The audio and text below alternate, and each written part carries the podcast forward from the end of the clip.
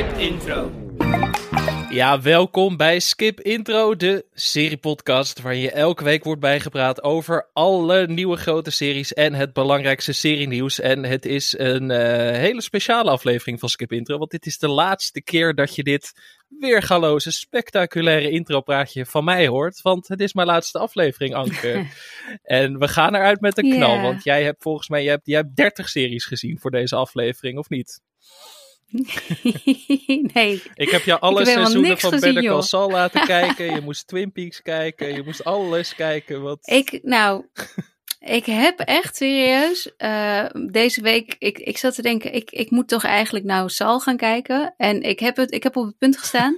Eh, alleen ik, ik haal het niet. Omdat ik dus wel eh, series heb moeten kijken deze week. Maar eh, niet per se een serie die ik hier wil bespreken. Want ik vond hem echt niet leuk. Oh, nu maak je me wel nieuwsgierig. Dat begrijp je. Maar zo, op de manier waarop je het verwoordt lijkt het alsof er een embargo op rust. Of heb ik dat verkeerd gezien? Nee hoor, nee helemaal niet. Nee, hij staat al op Netflix zelfs. Nee, het is de, de, de, de Franse serie Bardot. Oh Over ja. Brigitte Bardot. ja.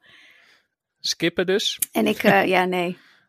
Ja, ik vind van wel. Ja, ik, eh, ik vind het een on- ongelooflijk gemiste kans. En als je er meer over wil weten, dan moet je, dan moet je maar de VPRO Cinema site in de gaten houden. Want daar komt mijn stuk eh, vanzelf op. Ik eh, ga wel Ja. lezen, niet kijken. Dat kan ik alvast beloven. Want ik kan nu Ja, alles zeggen. ja. Ik ga niks meer beloven wat ik ga kijken. Want maar ja, is- ik wilde... ja, je kunt alles zeggen. Niemand die nog aan je gaat vragen, heb je het nou gekeken?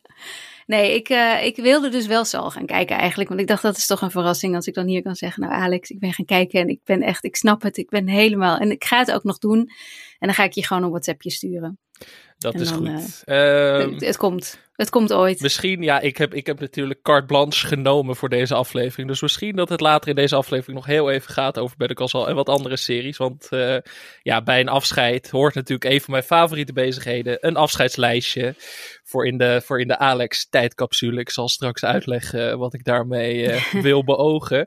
Voor die tijd gaan we ook nog eh, kijken wat de luisteraar wilde dat ik ga kijken. Dat waren interessante titels. Ik daar was er dankbaar voor. Sommige series waar ik nog nooit van gehoord had, maar die toch wel eh, of in de smaak vielen, of waarvan ik dacht, waarom haten jullie mij? Maar goed, dat, eh, nee, dat is alle gekheid op een stokje. Eh, ik heb mijn moeder gevraagd om nog wat serietips. Eh, volgens mij gaat dat alle Yay. kanten op, van Scandinavië tot, nou, ik weet het ook allemaal niet. Ik heb ze nog niet gelezen, dus die gaan we Oh, zo in de uitzending Was- behandelen. was ze vergeten.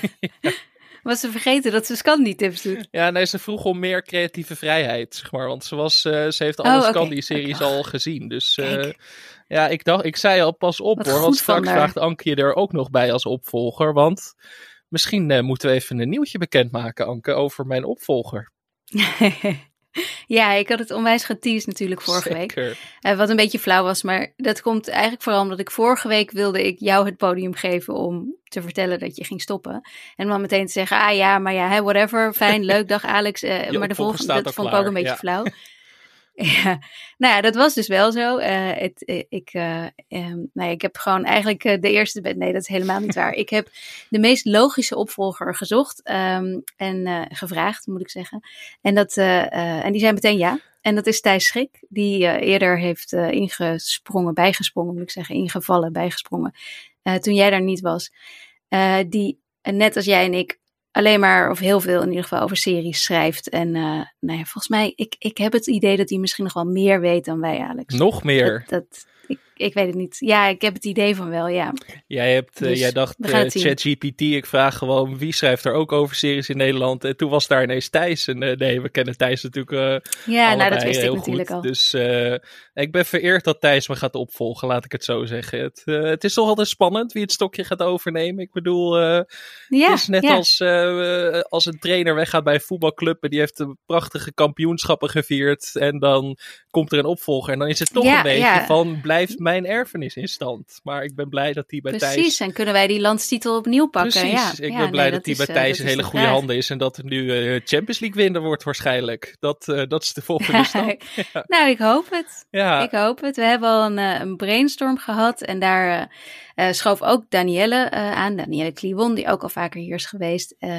En die gaat ook zeker ehm, meehelpen. Die hoort ook bij Team Skip Intro. Het team is wat groter geworden nu. En um, we, hebben best, we hebben best wel wat leuke dingen. We hebben zelfs een hele rubriek uh, bedacht okay, okay. Die, we, die we erin gaan gooien iedere week. Ja, en ook nog weer voor de patrons en zo. Dus, uh, dat is voor ik, mij ook fijn als, als aankomend luisteraar. Ik, ik, luister nu natuurlijk ook elke week naar Skip Intro. Maar dan, dan natuurlijk met nog veel meer plezier. dus ik denk dat de luisteraar zich daarop kan verheugen in ieder geval. Volgende week zit er ik nog een andere uh, host ja, bij volgens mij, ja, nee, Thijs moest eerst, ja, Thijs moest eerst naar Into the Great Wide Open. Nou, dat snap ik. Um, ik, uh, ik niet, want hè, dat soort leuke dingen doe ik op dit moment niet, want ik heb kinderen. Maar hij, uh, hij, mag, hij mag ze nog even uitleven voordat hij in het skip-intro stramien moet. Nee, zo erg niet. Ja, daar kom je maar, nooit meer uit. dat is toch een waarschuwing voor Thijs. Je kan nooit meer naar een festival. daar hou ik ook helemaal niet van, daar niet van. Maar het is, het is, het is levensgevaarlijk. Maar eh, nee, ja, ik wilde niet meteen, want we zijn pas net weer twee weken terug van vakantie. Dus ik wilde niet meteen weer een gat laten vallen. En gelukkig heb ik hier iemand thuis zitten die ook heel graag meewerkt aan deze podcast. Uh, en die ook nog eens, um, nou ja, vrijwillig uh, Ahsoka heeft gekeken. Ahsoka? Ja, ik zeg het goed. Is het nou Ashoka of Ahsoka? Dat moet je, Ahsoka. je weet Ahsoka inmiddels dat je dat niet aan mij moet vragen hè, als het gaat om titels. Ja. Dat, is, dat is niet mijn expertise. Nee, dat klopt, ja. En ook niet misschien dit soort uh, Star Wars series. Maar um, uh, nee. ja, hij, hij is hem aan het kijken en hij heeft, er, hij heeft er meningen over. En die meningen wil hij heel graag delen. Dus dat gaan we volgende week doen. En dan denk ik dat we sowieso uh, nog een beetje gaan ja, meer richting nerd territory gaan. Heel spannend, denk Wat ook wel weer ja. leuk is. Ja, want deze week ja. hebben we dus niet, niet echt nieuwe titels. Uh, ja, het, het, is ook niet nee. dat het aanbod heel erg overweldigend is deze week. Het, het, het is een beetje stil, nee, een beetje nee. stil, denk ik. Er komen wel weer heel veel grote nou titels ja, aan. Oh, Jury Duty. Ja. Jury Duty staat op Prime. Eindelijk. Ik heb nog niet kunnen kijken, jij volgens mij nee, ook niet. Klopt. Dus ook die ga ik volgende week bespreken. Die ga ik voor volgende week kijken. En die gaan we. Dus als jullie met me meekijken, dan kunnen we het er uitgebreid over hebben. Maar die stond week. laatst ook al een keer per ongeluk op Prime Video. Toen is hij er weer afgehaald, toch? Dus ik ben, ik ben benieuwd of hij er nu wel op nee. blijft staan.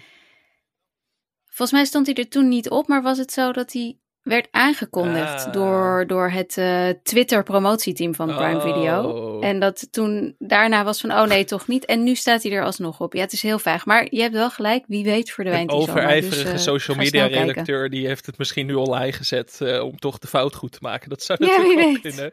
Maar daarover ja. dus volgende week weer. Niet, Ik ben geen slechte stagiair. nooit stagiair shamen, Anke. Dat, dat ligt nog te, te vers in mijn geheugen om stagiair te zijn. Dus oh daar Oh, ligt mijn sympathie. Um, ja, ik voelde me toch ook een beetje een stagiair deze week. Want ik, werd, uh, ik kreeg opdrachten van de luisteraar om dingen te gaan kijken. Ja. En dat, uh, ja, dat leidt er toch ook toe dat je, dat je bij series uitkomt waar je normaal gesproken niet zo snel bij zou uitkomen. Um, ja, nee, uh, al laat ik allereerst beginnen met dank voor alle lieve berichtjes die binnenkwamen. Dat is uiteraard heel leuk. En dan, ja, dan hebben we het zoet gehad en dan moeten we naar het zuur. Want uh, ja, laten we... En je had wel een hele, er was een hele gif, uh, een hele, hele gifparade in onze gifs Facebook voor je gemaakt. Hè? Ja, ja, dat was hartverwarmend. Heel leuk. Dat was hartverwarmend. Ja. Klein traantje gelaten, maar ja, dan word je al snel geconfronteerd met de keiharde realiteit. Want laten we maar beginnen met de kijksuggestie van Lisa Hopman. Uh, die stuurde een berichtje op Instagram. Um, in jullie première aflevering werd de vraag gesteld: welke DVD-box zou je meenemen wanneer je door Elon Musk in een spacecapsule wordt afgeschoten naar Mars? Anke's serie Call the Midwife lijkt mij een hele mooie serie voor Alex om te gaan kijken en te bespreken. Hashtag Brits, hashtag geschiedenis, hashtag kostuumdrama. Uh, ja, dat zijn al mijn favoriete genres. Drie in de, hashtags, in de maar blender. Daar hou ik heel erg van. Ik Ja. heb... Um, Ik was helemaal vergeten dat ik die, uh, überhaupt vergeten dat we dat toen hadden Ik bedacht. heb geen idee meer dat ik, wat maar ik zelf uh, geantwoord heb eigenlijk. Dat is ook wel weer leuk, maar waarschijnlijk... Ik uh, ja, ik ga Twin Peaks. zoiets. Maar ik ga hier aan het eind van de aflevering op terugkomen met mijn, uh, met mijn afscheidslijstje. Dat is een soortgelijke opdracht. Ik denk, maak de cirkel toch rond, ondanks dat ik zelf het begin van deze cirkel helemaal vergeten was. Dus sorry als daar dubbelingen in zitten. Maar jij koos voor Call the Midwife, want dat was jouw, uh, jouw warme dekentje volgens mij, uh, wat ik me er vaag van herinner. Ja, nog steeds. Uh, Ja, en nog ik heb er een stukje van gekeken. En ik dacht. um, ja, kijk, ik werd allereerst bevestigd in wat ik al dacht over de serie. Dat was niet helemaal mijn ding. Maar er zit ook wel weer Mhm. iets. Er zit ook iets goeds in. Want deze serie heeft volgens mij 12, 13 seizoenen nu inmiddels of zo. En, Ja, zoiets doen ze. Ja. en ik dacht wel van. Dat in de kern vind ik het goed dat deze serie bestaat. Want eh, ik merk bij mezelf de laatste maanden, jaren, hoe lang dan ook.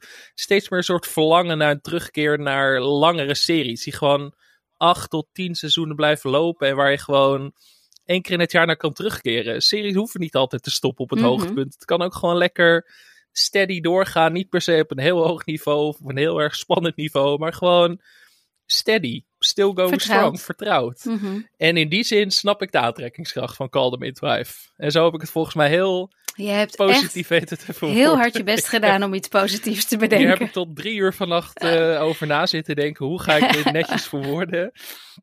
Maar ik ben er best goed uitgekomen. Ik ben heel benieuwd mij. wat je gekeken. Eh, Maar ik ben benieuwd wat je gekeken, want je kunt het nergens zien volgens mij. op Prime Video een staat YouTube het. clipje of zo? Op Prime Video Echt stond het. Ja, zeker, dat is voor jou goed nieuws, denk ik. En heb je dan het eerste seizoen gekeken? Ja, de eerste hebt aflevering. niet het eerste nee, seizoen ik heb, heb niet, je ik een- heb een deel van de heb eerste je hem helemaal gezien? gekeken. Nee, ja, Anke, ik werd overspoeld met suggesties. Werkelijk, ik, ik moest kiezen, hè, want we hadden echt 40 kijkers. Nee, dat valt wel mee. Maar je moet... Het is eh, echt bullshit.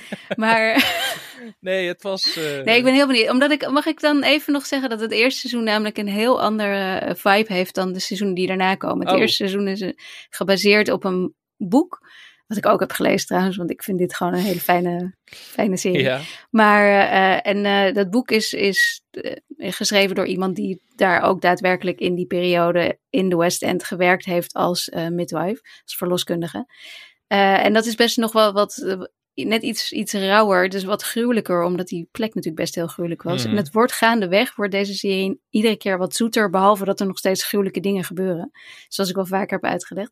Dus ik vind het wel grappig. Je hebt niet de hele, je hebt niet de echte Cold Midwife experience Oh, dus gehad, ik moet gewoon. is heel het zoet. is een beetje namelijk. dit van. eh, oh, je moet eh, vier Eigenlijk seizoenen wel. doorkijken, want in seizoen 5 wordt het echt goed. Eigenlijk wel. Dan weet je pas. Nee, nee, nee, nee, nee, dat zeg ik niet. Maar je weet pas wat het is als je alle seizoenen hebt gezien. Alex. Dat is Dus wel waar. Ik tel hem niet helemaal mee, maar ik waardeer, ik waardeer je inzet. ja, misschien eh, als ik ooit eh, weer eh, terugkeer voor een gastrolletje in de podcast, dat ik dan alle twaalf seizoenen gezien heb. Je weet het niet. Dat zou wel echt een grotere denk het plot niet, twist zijn dan dat jij Better Call Saul hebt gezien waarschijnlijk. Maar goed, Ja, we, ja, ja, ja, we doen het ermee. Dan een serie waar ik ook ehm, nooit bij was uitgekomen als het aan mij had gelegen. Ook een serie die waarschijnlijk, waarvan mijn Netflix-algoritme nog steeds dronken is. Die is nog steeds in de war van Ja, wat ja, is er, ja, wat is er gaande in Huizen Maasreel? Ehm, want Vicky vroeg ons op Instagram of Alex kon kijken naar XO Kitty. Eh, waarschijnlijk is er een leukere manier om dit uit te Ik- echt, spreken. maar dankjewel, ik, ik Vicky. lees het gewoon voor zoals het er staat. XO, natuurlijk. ja. XO, En XO, XO. XO, Je hebt de Gossip Girl wel gezien vroeger. Eh, eh, nee, nee, nee, ook niet. Nee, nee, sorry Anke. XO Kitty is een spin-off serie van de filmtrilogie All the Boys I've Loved Before. Klassiekers in het genre allemaal. Nee, die heb ik niet gezien. Ik heb er wel van gehoord. Wel van gehoord. Dat is ook weer gebaseerd op een boek films. volgens mij. Oorspronkelijk. En dit is dan een ja, spin-off. ja, alles hè, Ja, alles, Ja. alles hangt samen. En dit gaat dan over Kitty. Je verwacht het niet. Amerikaans eh, meisje. zusje, Het, toch? eh, ja, je moet me niet, niet, niet over horen, Anke. Ik heb, ik heb Oh. aantekeningen, maar voor- voorbij die aantekeningen is alles heel erg vloeibaar en fluide Ja, het-. Volgens mij gaan de films gaan over, over eh, de oudere zus van dit meisje. En die dan. Ehm, ik heb eigenlijk alleen maar de eerste film gezien, want die werd, daar werd toen best wel heel positief over geschreven. Ja. En toen was ik benieuwd. En het is inderdaad een hele fijne, aardige, eh, vriendelijke, eh, young adult film, zeg maar. Ehm, en dit is dan de spin-off serie, want dat zusje is een beetje zo'n zo'n sassy, een beetje brutaal, grappig, lief meisje. En die verdient ook een eigen avontuur, denk ik. Zeker. Niet. Ja. Is het leuk? Eh, ik, ik ging er met lage verwachtingen in. Ik dacht echt van, oh god, dit zit in dat... eh, je hebt zo'n categorie films, eh, nou ben ik even vergeten hoe dat heet, maar van die zo- hele zoete romantische films op Netflix waar ik niet, niet per se Mhm. helemaal in thuis ben. Ehm, maar ik vond het eigenlijk best wel. Ik, ik vond het meevallen eigenlijk. Ik ging, er, ik ging er natuurlijk met mijn cynische blik in. En ik dacht van dit, eh, deze man vindt dit sowieso niet leuk. Maar ik ben, ik ben best in af en toe voor een beetje, beetje, beetje zoetsappig romantisch drama. Dus ik heb de eerste aflevering gezien waarin Kitty, eh, die heeft een relatie met een jongen uit eh, Seoul. Uh, onmogelijke liefde, zegt ze zelf, want lange afstandsrelatie. En dan uh, krijgt ze de kans om daar een uh, scholarship te doen op school in Seoul. En dan kan ze dus naar haar vriendje achterna reizen. En als ze daar eenmaal aankomt, dan blijkt misschien wel dat dat vriendje daar een andere relatie heeft. Of dat het iets complexer zit. En dat is een hmm. beetje de startpunt, het startpunt van de eerste aflevering. Um, voor zover ik het uh, natuurlijk goed, allemaal goed heb kunnen inzien. Uh, ga me vooral niet factchecken op nou, alle, alle dingen. Maar zeg eens eerlijk, is dit dan zo'n serie die je kijkt terwijl je ook naar je tweede scherm zit te kijken? Zeker, waarbij ik, nee, waarbij ik heel erg hard ben bezig geweest met mijn aantekeningen en de research naar deze serie. Want ik wist er op voorhand natuurlijk niks van. Maar dit is wel zo'n serie hmm. waarvan ik denk, dit past prima in het, uh, in het keukengenre van series. Dus als je lekker uh, staat te bakken, staat te koken, rijst staat te koken, dan uh, kun je dit prima Was aanzetten. Opvouwen. Was opvouwen, uh, schoonmaken. Nou, dat moet ik heel erg nodig doen in mijn huis. Dus ik dacht het wel is... van Exo Kitty kan ik gewoon aanzetten vanaf nu. Een tweede seizoen is al besteld. Het, ik denk dat het. Dus. Ik denk inderdaad, want die film was ook. dus dat het geen serie is die je een soort van intelligentie beledigt, om het maar een beetje een Amerikaanse uitspraak naar het Nederlands te halen. Maar je snapt wat ik daarmee bedoel. Het is niet dat je denkt van nou, deze serie neemt mij echt helemaal niet serieus of zo. Ik bedoel, het is niet voor jou gemaakt misschien, nee, maar... maar het is wel, het is charmant, laat ik het zo. Een charmante coming-of-age serie. Ja. Uh, volgens mij is het trouwens uh, Canada waar het zich in eerste instantie afspeelt. Dus voordat het alle, alle Noord-Amerikanen op me afkomen van er, er klopt geen reet van. Uh, maar waar ik al de midwife moeite mee had, dat ik dacht van oeh, dit is zo niet mijn ding, was ik hier uh, aangenaam verrast, laat ik het zo zeggen. Dus dank daarvoor, Vicky. Um, even kijken, dan gaan we weer naar een atypische serie waar ik normaal gesproken waarschijnlijk nooit aan begonnen was. Maar ja, we weten dat, uh, dat Samuel, patron, dank daarvoor, die, uh, die is heel erg uh, mm -hmm. in, in de meer animatie-anime hoek is die veel beter dan dat wij ooit zullen zijn waarschijnlijk. En hij stuurde op Patreon um, het volgende bericht.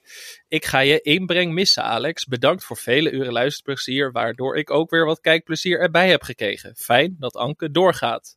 Je had van mij nog een animatieserie te goed. Dus mag je van mij een aantal afleveringen van Over the Garden Wall kijken. Dat is een animatieserie die op HBO Max staat. 11 minuten per aflevering, 10 afleveringen in totaal. Dus na een paar afleveringen heb je een goede indruk van deze bijzondere serie.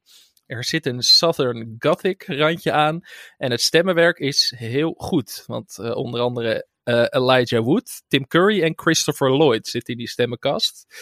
En Samuel vervolgt. Um, er zit ook een prima plot in tegen het eind van de serie. En ik denk dat deze quote, geplukt van de wiki, tussen alle lofuitingen, het voor mij wel goed zegt. Kevin Johnson of de AI Club, de AV Club. Ja, dat is in het, in het echt nu wel de AI Club geworden, want die doen volgens mij alleen nog maar stukken op basis van de computer. Ja, dus klopt. sorry. Hele, uh, Heel ja. eng, ja. Uh, Goeie verspreking. Ja, de AV Club praised the series, giving it a grade of A and writing that with such a perfect blend of mood, atmosphere, story and characterization. Over the Garden Walls 10 episode run will leave you wanting more, but like every great fairy tale, It's a story that knows when it's over. Helemaal vol. Ik hoef er eigenlijk zelf niks meer over te zeggen. Want uh, ik vond dit echt een hele bijzondere serie. Hij is al wat ouder. Hij is volgens mij een jaar of 7, 8 oud al inmiddels. Heeft daadwerkelijk maar één seizoen gehad, terwijl het wel heel goed ontvangen is. Um, en het gaat over twee jonge broers die verdwalen in The Unknown. Een, uh, het bos dat zogenaamd is losgeslagen in de tijd, of losgeslagen uit de tijd. Uh, dat is dat, vertaald uit het Engels, uh, klinkt dat altijd meteen wat, uh, wat lulliger. Mm -hmm. En ja, met hulp van, de, van een houthakker onder meer, die, de, de, met de stem van Christopher Lloyd uit de Back to the Future films. En een mm -hmm. beide handen vogel, die de stem is van Melanie Linsky uit Yellow Jackets onder meer. Ah. Moeten ze de weg naar huis vinden. En het is ja, ik was hier wel, ik werd hier wel door gegrepen. Ik heb nog niet het hele seizoen kunnen zien. Al had dat wel gekund, want hele korte afleveringen. En uh, je weet dat ik daar dol op ben. 10 minuten is voor mij uh, de, nou, nog beter dan 20 minuten, want dan kan je heel snel kijken. Maar deze serie had wel... Eén seizoen is een, een film. Is bijna film, ja. Ja, ja bijna minder Ja. nog, want het is eh ja, tien, tien Ja. tien eigenlijk. Dus 100 minuten, nou heerlijk. Maar ik vond dit echt een hele bijzondere serie. De gemiddelde films zijn tegenwoordig Ja, twee uur. Drie uur. Ja, sorry. Drie uur zelfs. Drie uur. Ehm, nee, hele bijzondere, unieke, ook wel bij vlagen surrealistische serie. En echt, ja, ik denk wel dat ik dit ga afkijken. Dus dit is voor de luisteraar denk ik ook een hele goede tip. En eindelijk weer een animatieserie, want dat was natuurlijk wel eh, een grote blinde vlek in, eh, in ook mijn geschiedenis in deze podcast. Dus Over the Garden Ja, Wall. ik baal een beetje dat ik, eh, ik... Ik had hem wel zien staan inderdaad, de tip van Samuel. Maar die ben ik dan wel vergeten. Want ik heb ook wat dingetjes zitten kijken natuurlijk. Omdat ik toch... Ik moet toch een beetje kunnen meepraten in deze podcast vandaag. Ja, ik Eh, kan het ook solo gaan doen. terwijl Ja. ik er juist... Gewoon een monoloog afsteken vanaf Ja. nu. Ja, nee, dat, eh, dat, dat zou Terwijl, worden. ja, dat, dat, dan ga ik gewoon nu achterover zitten. Ga ik even een kopje koffie uit. Nee, maar ik had deze dus eigenlijk ook willen kijken. En dat ben ik vergeten. Maar ik beloof je Samuel dat ik het nog wel ga doen. Want ik, eh, ik was ook wel geïntegreerd door de beschrijving. En nu Alex ook enthousiast Ja. is. Ja. En ik zou samen wel ook willen vragen, blijf vooral animatietips geven, ook in de toekomst, denk ik. Want, eh, nou ja, Ja. ik... eh, de- Ja, misschien wil hij de Mama Mazereel eh, plek overnemen. ja, nee. En dan de Samuel Anime. Ja, ja de- de- Ehm, even nadenken over een de- goede catchy rubrieknaam. Dan ga ik nog even workshoppen, ja. Eh, jij hebt wel naar een andere serie gekeken die mij ook werd aangeraden in onze Facebookgroep. eh, namelijk Bieuwe, trouwe luisteraar. Mhm. Eh, jammer dat Alex ermee stopt en heel blij dat Anker doorgaat. Dat gezegd hebbende, ik kan de kans om Alex nog een laatste kijktip mee te geven niet laten schieten natuurlijk. Wat mij betreft een verborgen juweeltje, ook op HBO Max. Joe Pera Talks With You. Over een man op het spectrum tussen haakjes, die vanuit een wat wereldvreemd perspectief vertelt over zijn alledaagse leven. Heel natuurlijk geschreven en geacteerd, lijkt wat dat betreft wel op Somebody Somewhere. Grappig, soms ontroerend, altijd origineel en, unique selling point, daar is hij weer, afleveringen van maximaal een kwartier. Dus je kunt extreem snel zien of het wat voor je is. Ik heb eh, twee afleveringen van deze serie aangezet. Ehm, het idee is dat eh, dat een, eh, ja, dus Joe Pera is een, een koorleraar uit Michigan, als ik het goed heb begrepen, die, die zich in alledaagse onderwerpen verdiept. Dus dat kan zijn ontbijt, ijzer of slapen. Dat, dat, dat is het eigenlijk. Ja. Het deed me heel erg denken aan How to with John Wilson. Een beetje dat, eh, een beetje die soort van aanpak. Of, Ja, nou. Ja, nee, maar ook weer helemaal niet. Nee. Maar het komt omdat je zegt van ik ga je nu uitleggen over ijzer. Daarvan dacht ik ook, dit is, dit, want het het heet ook inderdaad een beetje, iedere, iedere aflevering is Joe Pera Talks. In beginsel, Of- ja. of wat zeg je, teaches you about iron of, of zoiets. Waardoor je inderdaad denkt van, oh, dit is, dit is John Wilson. Alleen John Wilson's aanpak is totaal anders. Ja. Maar wat wel weer tegelijk of op elkaar lijkt, is de manier waarop ze praten. Alle twee dat onzekerende, hakkelende toontje. En ehm, ja, dat, dat- daardoor voelde het wel meteen vertrouwd. Het was niet zo, ik denk dat als ik dit voor het eerst had gezien vijf jaar geleden, had ik gedacht, wat de fuck is dit? Maar nu dacht ik, oh ja, het is wel een beetje, het valt ook wel een beetje in het, de rehearsal en Ja, Nathan Fielder. ja, Somebody zo, Somewhere ja. qua Somebody Somewhere qua klein, klein stadje waar iedereen elkaar kent, gevoel. Eh, en toch is het weer totaal uniek. Want ik, ja, probeer jij het eens uit te leggen? Ja, het is. Die, die Joe Pera is. Je denkt eerst van, oeh, dit, dit is een typetje en ga ik dit leuk vinden? Maar er zit een soort ontwapenende charme en anti. Ik zag het volgens mij ergens online staan. Anti-cringe comedy eigenlijk. Dus anti-ongemakscomedy bijna. Je Ja. denkt eerst van, oh, dit wordt echt Je denkt zwaar eerst heel erg ongemakkelijk. Dus heel ja. erg, dus Nathan Fielder, dus de rehearsal. Maar dat is het eigenlijk helemaal niet. Het is best wel oprecht gedaan. En ik, ik vond het heel charmant en lief eigenlijk vooral, de afleveringen die ik gezien heb. En hij heeft ook een stem. Ik zat naar die aflevering over slapen te kijken. En ik ben een hele moeilijke slaper. Maar ik dacht wel toen ik hem aan het woord hoorde van... Ik zou nu best wel kunnen indutten eigenlijk. Ik ben best wel hij heeft wel een stem die ook gewoon. eh, laten maar praten over dingen als ijzer. En ik, ik dommel gewoon lekker een beetje weg zo terwijl ik er naar luister. Het is bijna een serie die je ook als Ja, podcast zou kunnen is hij een luisteren. echte leraar. Ja, echt een echte leraar inderdaad. dus ik vond het echt een hele charmante, hartverwarmende serie bijna of zo. Het, eh, het sloeg wel aan bij mij. Ik was wel ook hier getriggerd dat ik er meer Ik van wilde ook- zien. Ja, ik had ook heel erg het gevoel, want het is inderdaad, je denkt in eerste instantie, uh, omdat zijn personage echt een, bijna een typetje is. En je hebt het idee dat daar dus, uh, omdat hij zo ongemakkelijk is en ja, op het spectrum zou je inderdaad wel kunnen zeggen, uh, heb je, ben, je, ben je een beetje als tv-kijker bang dat daar misbruik van gemaakt gaat worden of dat mensen onaangenaam tegen hem gaan zijn. Maar het tegenovergestelde is waar. Eigenlijk is, is iedereen heel vriendelijk en um, ja, ze gaan allemaal met hem mee en ze behandelen hem met respect, waardoor hij de wereld ja, heel, heel positief volgens mij ervaart. En jij dus ook. Als dat je is het vooral, bent. ja. Ik, ik, het gaf mij een goed gevoel over de mensheid of zo. Ja, en terwijl ik toch normaal gesproken vooral hou van dingen die vrij cynisch zijn. En af en toe wel natuurlijk de uitzonderingen. Maar ik, ik, ik werd hier wel vrolijk van. Het, het, maakte me en rustig en vrolijk. Dat is ook wel een, een, een eigen, ja. eigenschappen die series niet heel vaak hebben voor mij. Dus ik vond dit echt een waanzinnig leuke tip. Uh, ook raar dat ik hier nog nooit van gehoord had. Dit is echt een verborgen pareltje van heb ik jou daar. Het was, de serie is uit 2018, ik heeft er, drie seizoenen. Ik had er wel ja, het is wel gecanceld op ja. een gegeven moment. Ik had er wel eens van gehoord. Volgens mij toen het gecanceld werd. En ik had ook altijd wel gezien dat mensen enthousiast waren.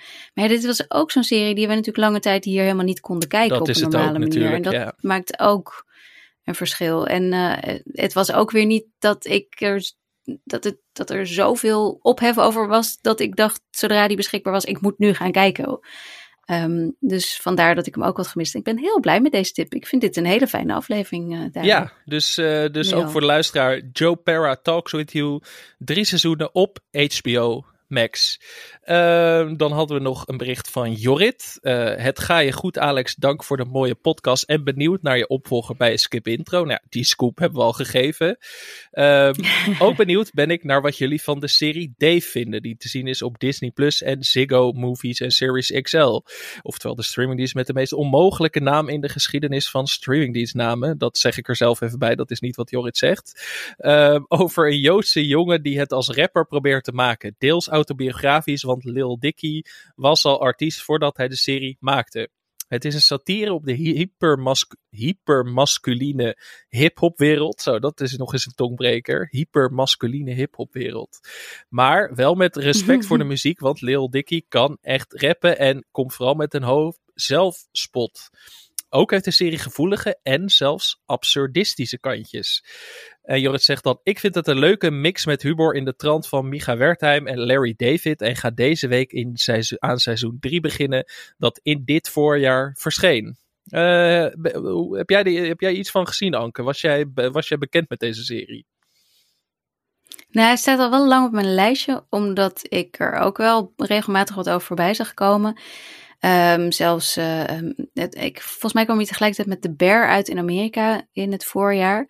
En kwam, zag ook wel dingen wat voorbij komen. Die zeiden van, nou ja, weet je, natuurlijk moeten we allemaal de Bear kijken. Maar vergeet Dave niet, want dit seizoen is ook echt fantastisch. Ik geloof dat hij ook echt wel 100% Rotten Tomato ja. score heeft. Uh, wat ook was, is dat er heel veel uh, bekende gastacteurs zijn. Uh, in het derde seizoen komt geloof ik Drake voorbij en Brad Pitt. Oh, kleine namen, kleine namen. Ja. En kleine namen. En er zijn wat Kardashians voorbij ja. gekomen. En ja, excuus, excuus. Ik was, ik was onder de indruk, maar het is inderdaad ook weer niet zo heel bijzonder. Maar uh, ja, nee, dus ik had het zelf ook nooit gekeken. En vandaar dat ik, dat ik wederom deze aflevering wel prettig vind. Want het was voor mij ook weer een moment dat ik dacht: oké, okay, ik hoef niks nieuws te kijken. Dan kan ik dit soort dingen kijken. Um, dus ik heb de eerste aflevering uh, net gekeken. Uh, en ik, ik, anderhalf heb ik gekeken. Maar toen dacht ik, ik moet even Joe Perry gaan kijken. En wat is uw dus... voorlopige oordeel, mevrouw Meijer? Wat, uh, wat, wat vindt u ervan? het gaat om jou, toch? hey, ik kom er zo wel op. lekker makkelijk, lekker makkelijk. Nee, um, ik, uh, ik was, ik, vond het, ik vond het wel... Ik zag wel meteen dat het goed was. Maar ik wist nog niet helemaal zeker of ik de hoofdpersoon leuk vond. En of ik het verhaal niet al wel een beetje kende. Uh, dat doet ook wel weer denken aan van alles wat we al gezien hebben. Natuurlijk Atlanta, maar dat komt gewoon doordat het rappers zijn die aan de weg proberen te timmeren. Um, dat het een, uh, een, een, witte Joodse, iets wat klungelige man is, dat maakt wel weer een verschil. Um, maar ik was er niet helemaal van overtuigd, uh, totdat hij aan het einde van de aflevering gaat rappen. En toen dacht ik wel, oh fuck, hij kan het echt. Dit klinkt eigenlijk wel heel goed. Uh, en daarbij waren zijn teksten ook weer zo, ja, bizar eigenlijk. En ehm, met, met nou, niet eens, ik weet niet eens of het zelfspot is, maar gewoon, ja, hoe zeg je dat? Ik bedoel, het, zijn eerste hitje gaat over, volgens mij, over hoe hij een, een kleine piemel heeft. Mhm. Of in ieder geval een niet goed werkende piemel of zo. Ik, ik weet het niet precies. Maar, uh, dus ik, ik, dat, ja, ik, ik, was, ik was wel, um, uh, ik was wel ge, nou, niet gecharmeerd, dat is niet het woord. Wat was ik? Ik vond het niet, ik vond het wel leuk. Ik vond het wel leuk. Alleen bij de tweede aflevering, ja, toen de, de, had ik er gewoon even geen zin meer in, want het ging over een dood kindje Oh ja, en daar hou ik nee. niet van. Dus dat was eigenlijk de reden waarom ik niet doorgekeken heb. Nu ben ik gewoon heel eerlijk. Dat was de reden waarom ik niet door heb gekeken. Maar misschien moet ik het wel doen, want ik lees dus eigenlijk alleen maar positieve dingen. Ja, ik, heb- ik heb een beetje een vreemde relatie met deze serie. Want ik ben hier al, denk ik, een keer of drie aan begonnen. Ook omdat de reacties dus goed waren. Ook een paar mensen in mijn omgeving die er echt helemaal wild van zijn. Ook mensen wie smaak ik normaal gesproken erg serieus neem. Dus, eh, nou goed, ik ben hier ooit al aan begonnen toen het volgens mij al op Ziggo Moves en Series stond. Dat was al weer een heel gedoe. En dan kijken zonder ondertiteling of zo uit op dat moment. Dus het, het, ik wil het eigenlijk gewoon nog, een, nog weer een keer de kans geven. Maar ik merk dat ik moeilijk in deze serie kom. Ook wat jij ook een beetje hebt, dat ik niet weet of ik helemaal meega met het hoofdpersonage. Maar ook eh, wat, eh, wat Jorrit weer zegt, is toch wel dat, dat Larry David-achtige wat erin zit. Ja, dan denk ik van dat is wel helemaal mijn stijl. Maar vind het dan toch gek dat zo'n eerste aflevering me niet meteen bij de kladden pakt. Maar eigenlijk is het ook weer hypocriet dat ik dan weer zo snel afhaak. Want ik ben juist de pleitbezorger van doorkijken. Maar het is een beetje wat ik ook bij Winning Time had. Dat ik, dat ik moest wennen aan de stijl. En dat ik dan heel snel al de serie, zo'n serie op de lange baan schuif of zo. Dat ik het dan niet, niet meer echt een kans geef. En na één aflevering even zo denk van...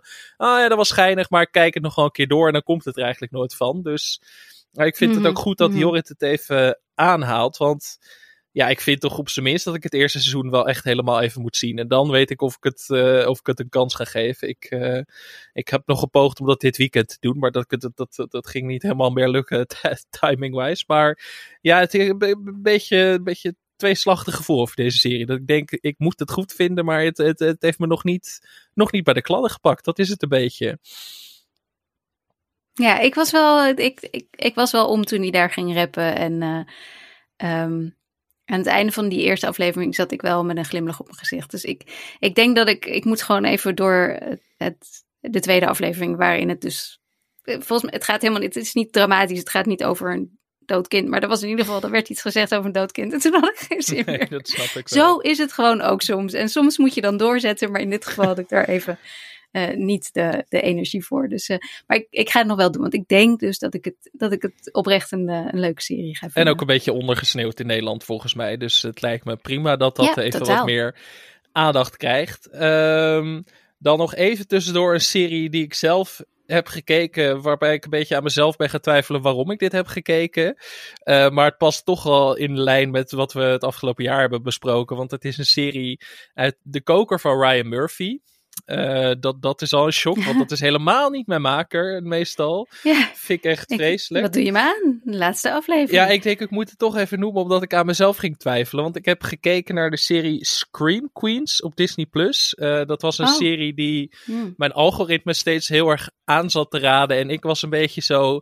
Ik dacht, ik heb zin in eh, een beetje Scream-achtige horror, weet je wel. Een beetje, maar niet per se een film. En ik...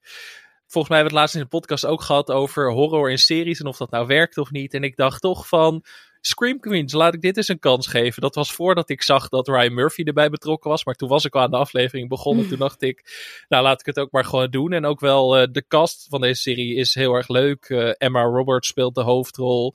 Kiki Palmer, die vorig jaar in, eh, in de film Nope zat van Jordan Peele en daar een hoofdrol speelde, zit erin. Eh, Jamie Lee Curtis speelt een hele belangrijke rol, om maar eens iemand te noemen. Oscar-winnaar en recent natuurlijk nog te zien in The Bear. Eh Glenn Powell speelt een hele belangrijke rol. Dat was een van de sterren van Top Gun Maverick. Dus echt wel een kast eh, om u tegen te zeggen.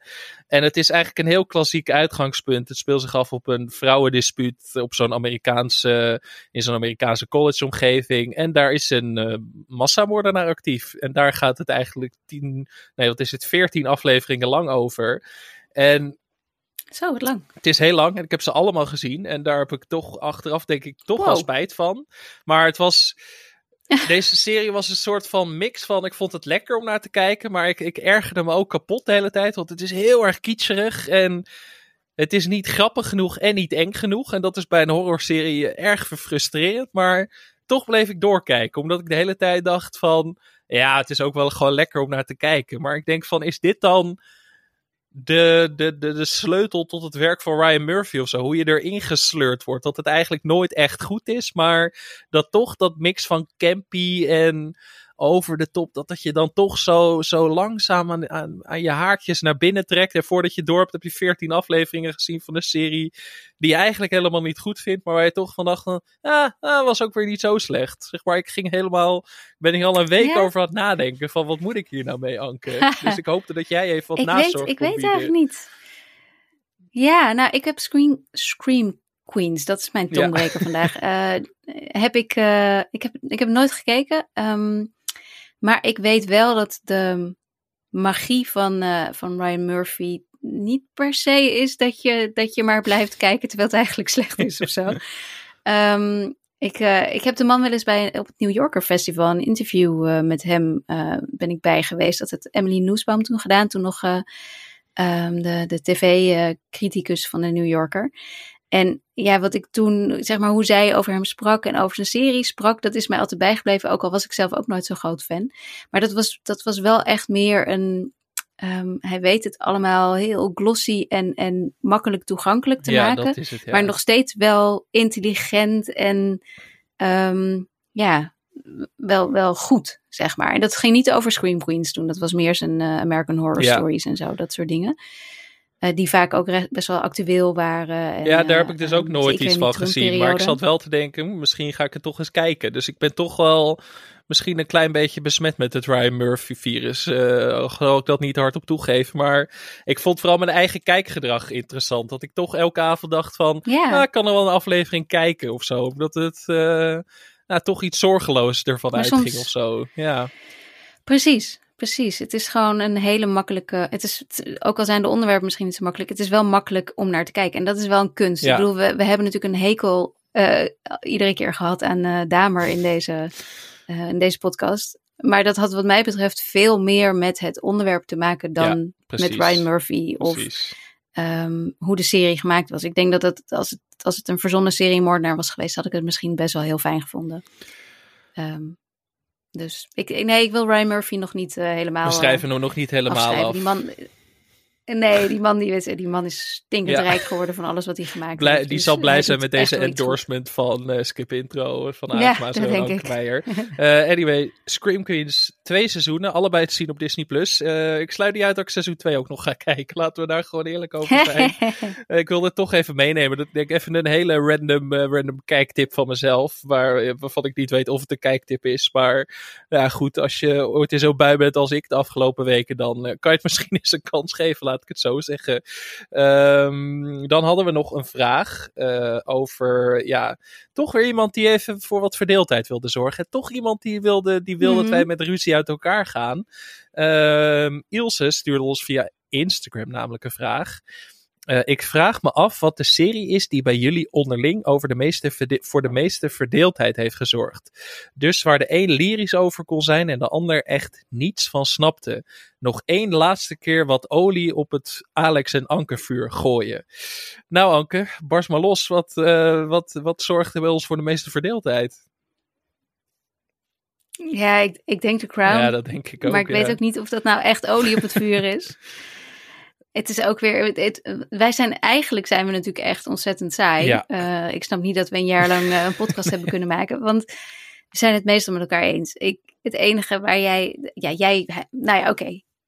Kom maar op met je cold midwife eh, ehm, kritieken. En dan word ik wel boos. het Dan ga ik algemeen, vanzelf. misschien Brits, Britse kritiek. Ja. Ja, Brits, ja, dat, ik denk dat daar het verschil wel... Nou ja, er zijn ook dingen die jij echt wel tof vindt, waar ik van denk, nee. maar om nou echt te zeggen, ik, ik kon ook wel zien dat The Crown zeker het laatste seizoen niet fantastisch was.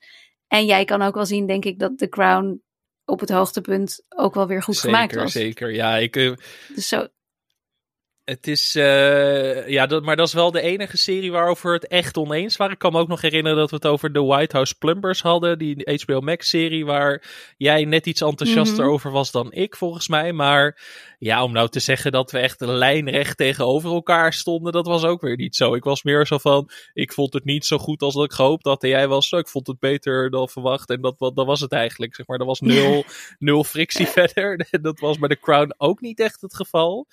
En qua grote series nee. zitten wij ook wel op één lijn. Of de ander heeft het niet gezien. Dat is vaak een beetje het ding. Dus.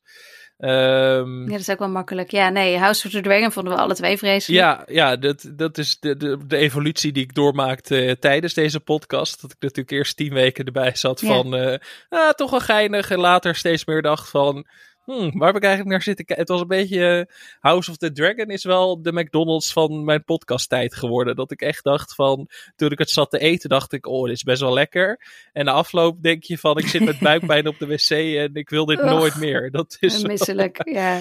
Maar uh, nee, dus ik zat gewoon... Ik, maar ik ga hem straks gewoon weer eten hoor, die Big ja? Mac van House of the Dragon. Ik, ik, zodra het weer... Ja, tuurlijk. Ja, Natuurlijk ik, ga ik, weer kijken. Ik daar weer zin in heb, Anke. Dat, uh, de, maar goed, ik ben ook weerloos als de dag daar komt. Maar ik zat ook een beetje terug te denken aan het afgelopen jaar. Dat is toch wat je doet op het moment... zegt een man die net gewoon een hele week lang Scream Queens heeft zitten kijken. ik ga alleen voor kwaliteit, Anke, zoals je weet. Uh, maar ik zat een beetje terug te denken aan wat we allemaal besproken hadden. En ik dacht van, ja, zijn we het oneens geweest over iets? Maar er kwam er niks te binnen. Ik denk dat we meer allebei een mening hadden, dezelfde mening en af en toe daarvan terugkwamen of zo. Dat misschien met een House of the Dragon of Lord of the Rings serie waar we best wel enthousiast over waren. Daar sta ik op zich nog wel achter. Maar ik moet eerlijk bekennen dat ik geen seconde meer aan die serie gedacht heb nadat wij het bespraken. Dus zeg maar, het zijn meer. Volgens mij heb ik hem niet afgemaakt. Nee, bedenk ik me nu. Uh, volgens mij heb ik hem helemaal niet afgemaakt. Ik volgens mij ook niet. Maar dat, dat houden we even stil. Dat, dat zeggen we niet hardop. ja.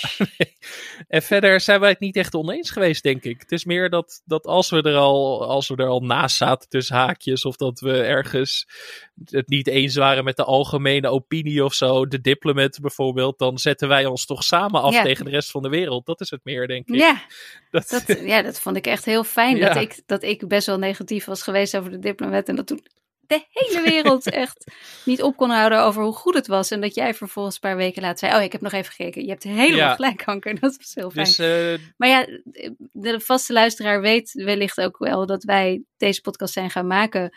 Omdat we, eh, als we elkaar tegenkwamen in het eh, VPRO-gebouw in Hilversum, dat we dan altijd vervolgens nog een half uur lang in de, ja, echt in de, in de hal stonden na te praten over alle series die we gezien hadden en die we zo leuk vonden. En dat was niet omdat we dan ruzie stonden te maken. Dat was alleen, eigenlijk alleen maar omdat we tegen elkaar zeiden: Oh ja, ja, ja, heb je die ook gezien? Ja, dat vond ik ook tof. Ja, en dit en dat.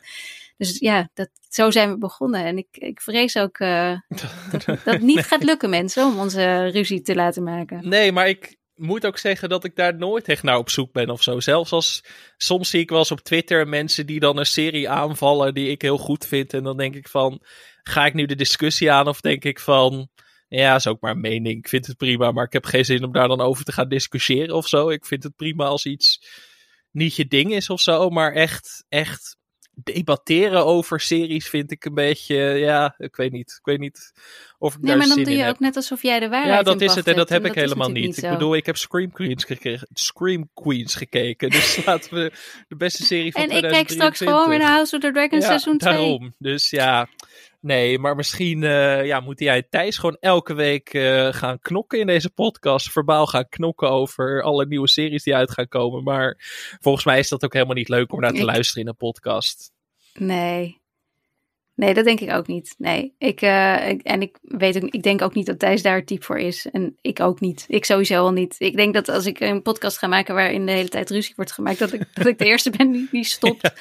Dus nee. Nee, Gaat hem niet eh, dus helaas toch, toch geen ruzie meer in deze podcast. Dit was de laatste kans, denk ik, om nog ruzie te maken, Anke. Maar ja, we hebben het toch weer niet voor elkaar gekregen. Het is Jammer. zonde. Zullen we even naar Scandinavië gaan? Ja, Leuk. Ik zag jou kijken van Scandinavië. Ik denk van, heeft hij vliegtickets geboekt? Maar dat is, uh, dat is helaas niet het geval. Maar ik heb mijn moeder even gevraagd om nog een laatste keer wat Scandi-series te tippen. Uh, ik, ze vroeg even van, moet het per se Scandinavisch zijn? Toen dacht ik, ja, eigenlijk wel. Want het is natuurlijk wel de insteek van het rubriekje. Maar als je een andere kant op wil, mag dat ook. Maar ik zie nu dat het Noors, Zweeds en Deens is. Dus op zich uh, heeft ze zich toch oh, keurig netjes. aan de, aan de opdracht Netjes. gehouden. Ze kon helaas niet het zelf inspreken, want dat uh, was vakantie en telefoontechnisch niet mogelijk. Dus jullie zullen nog langer in Scandinavië niet in of... Scandinavië, nee, meer, ik meer nou? Duitsland Ah, die kant op. Dus dat, Oh, dat- eh, oh ja, dat- ja, jammer. Ja, ik had ook best graag eh, even op bezoek gegaan in Scandinavië, maar eh, dat is niet het geval. Maar goed, we hebben vier tips. Dus eh, ja, ik zou zeggen mensen, notitieboekje bij de hand, pennetje in de aanslag en schrijf vooral mee. Eh, daar gaan we, ja. Daar, daar krijgen we weer titels waarvan ik denk: is dit nou een titel of kan ik dit niet uitspreken?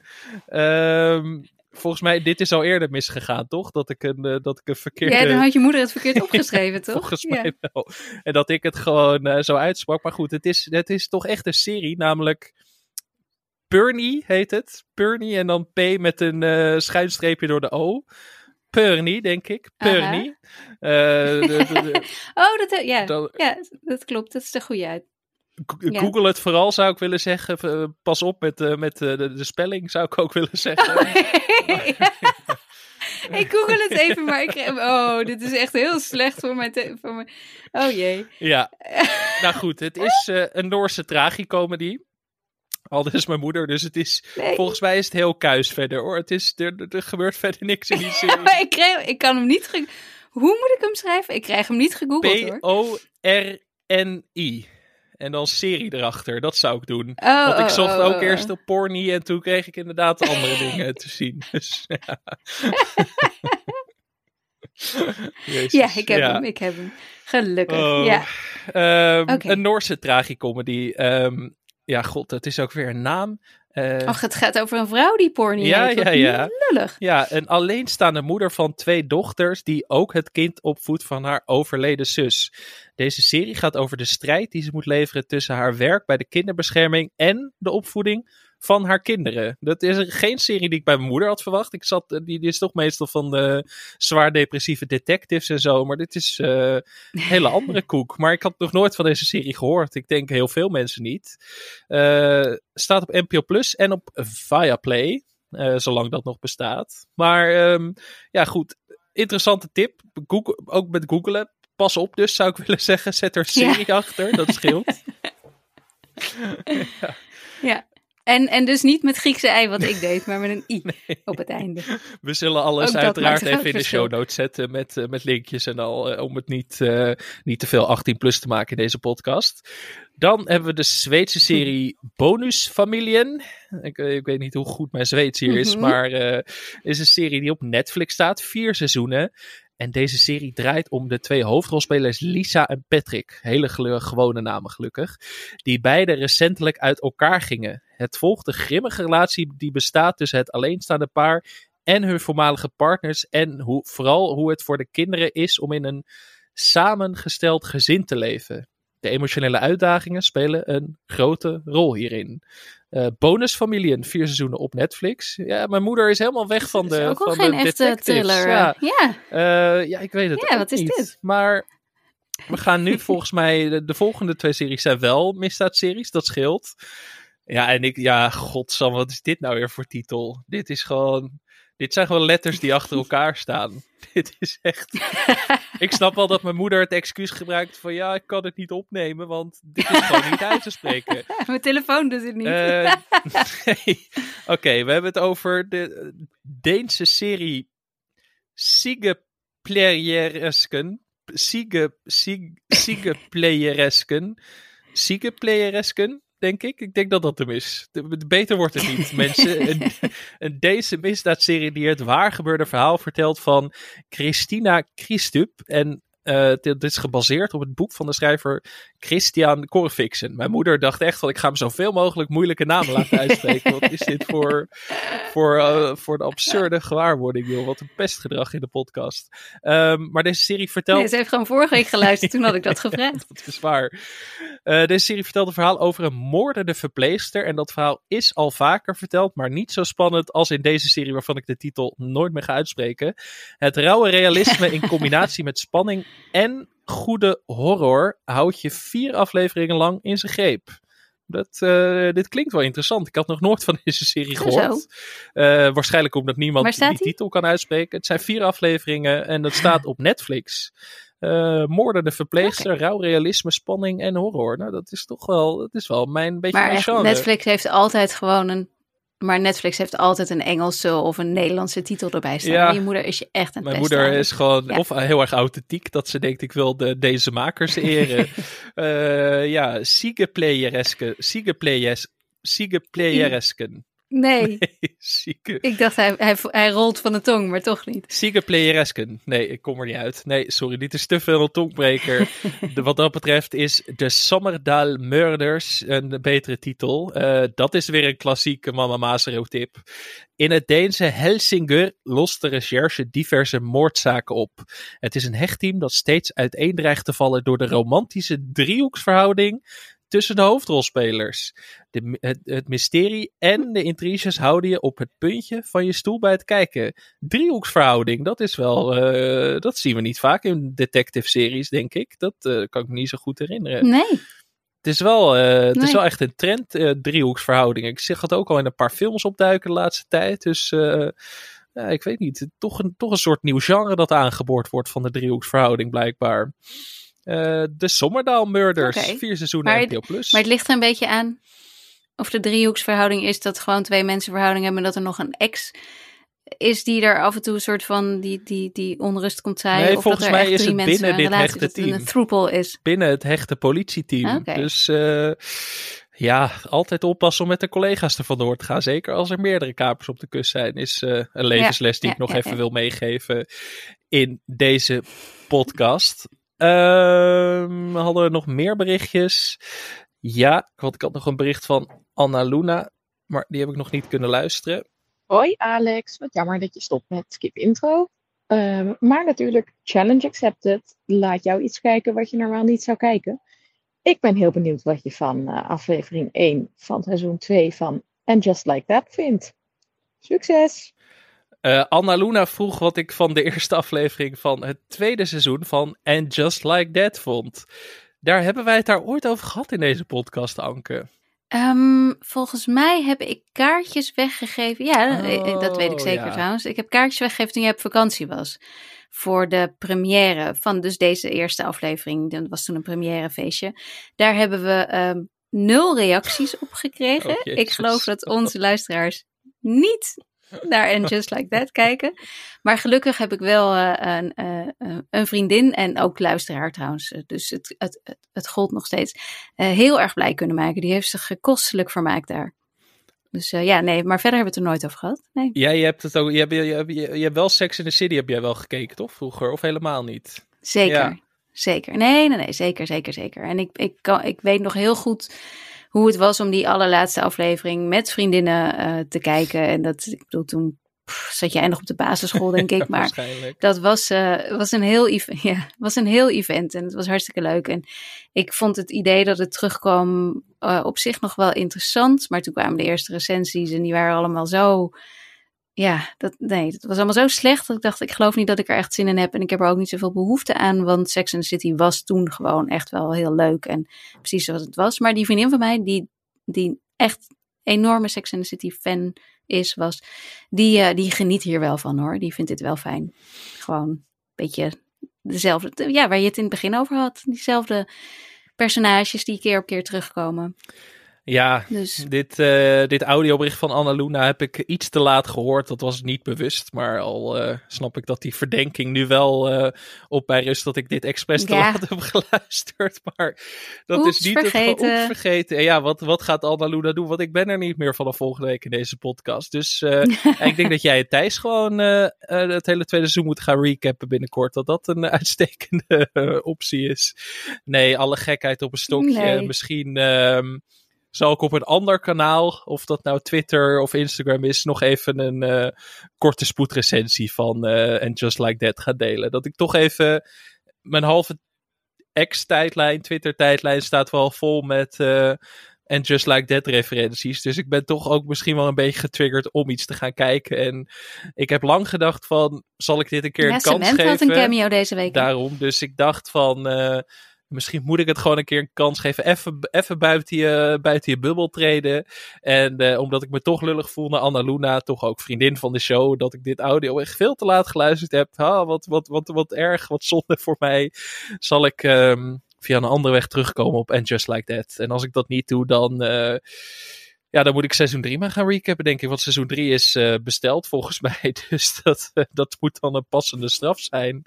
Maar uh, Just Like That, nou, ik heb je er nog altijd geen hier, dan zetten wij hem wel op Patreon. Zo je ziet dat je dan ineens duizend patrons erbij krijgt. Dat zou Ja, toch ook wel ja, shocking zijn. Waarschijnlijk wel. Maar And Just Like That, ja...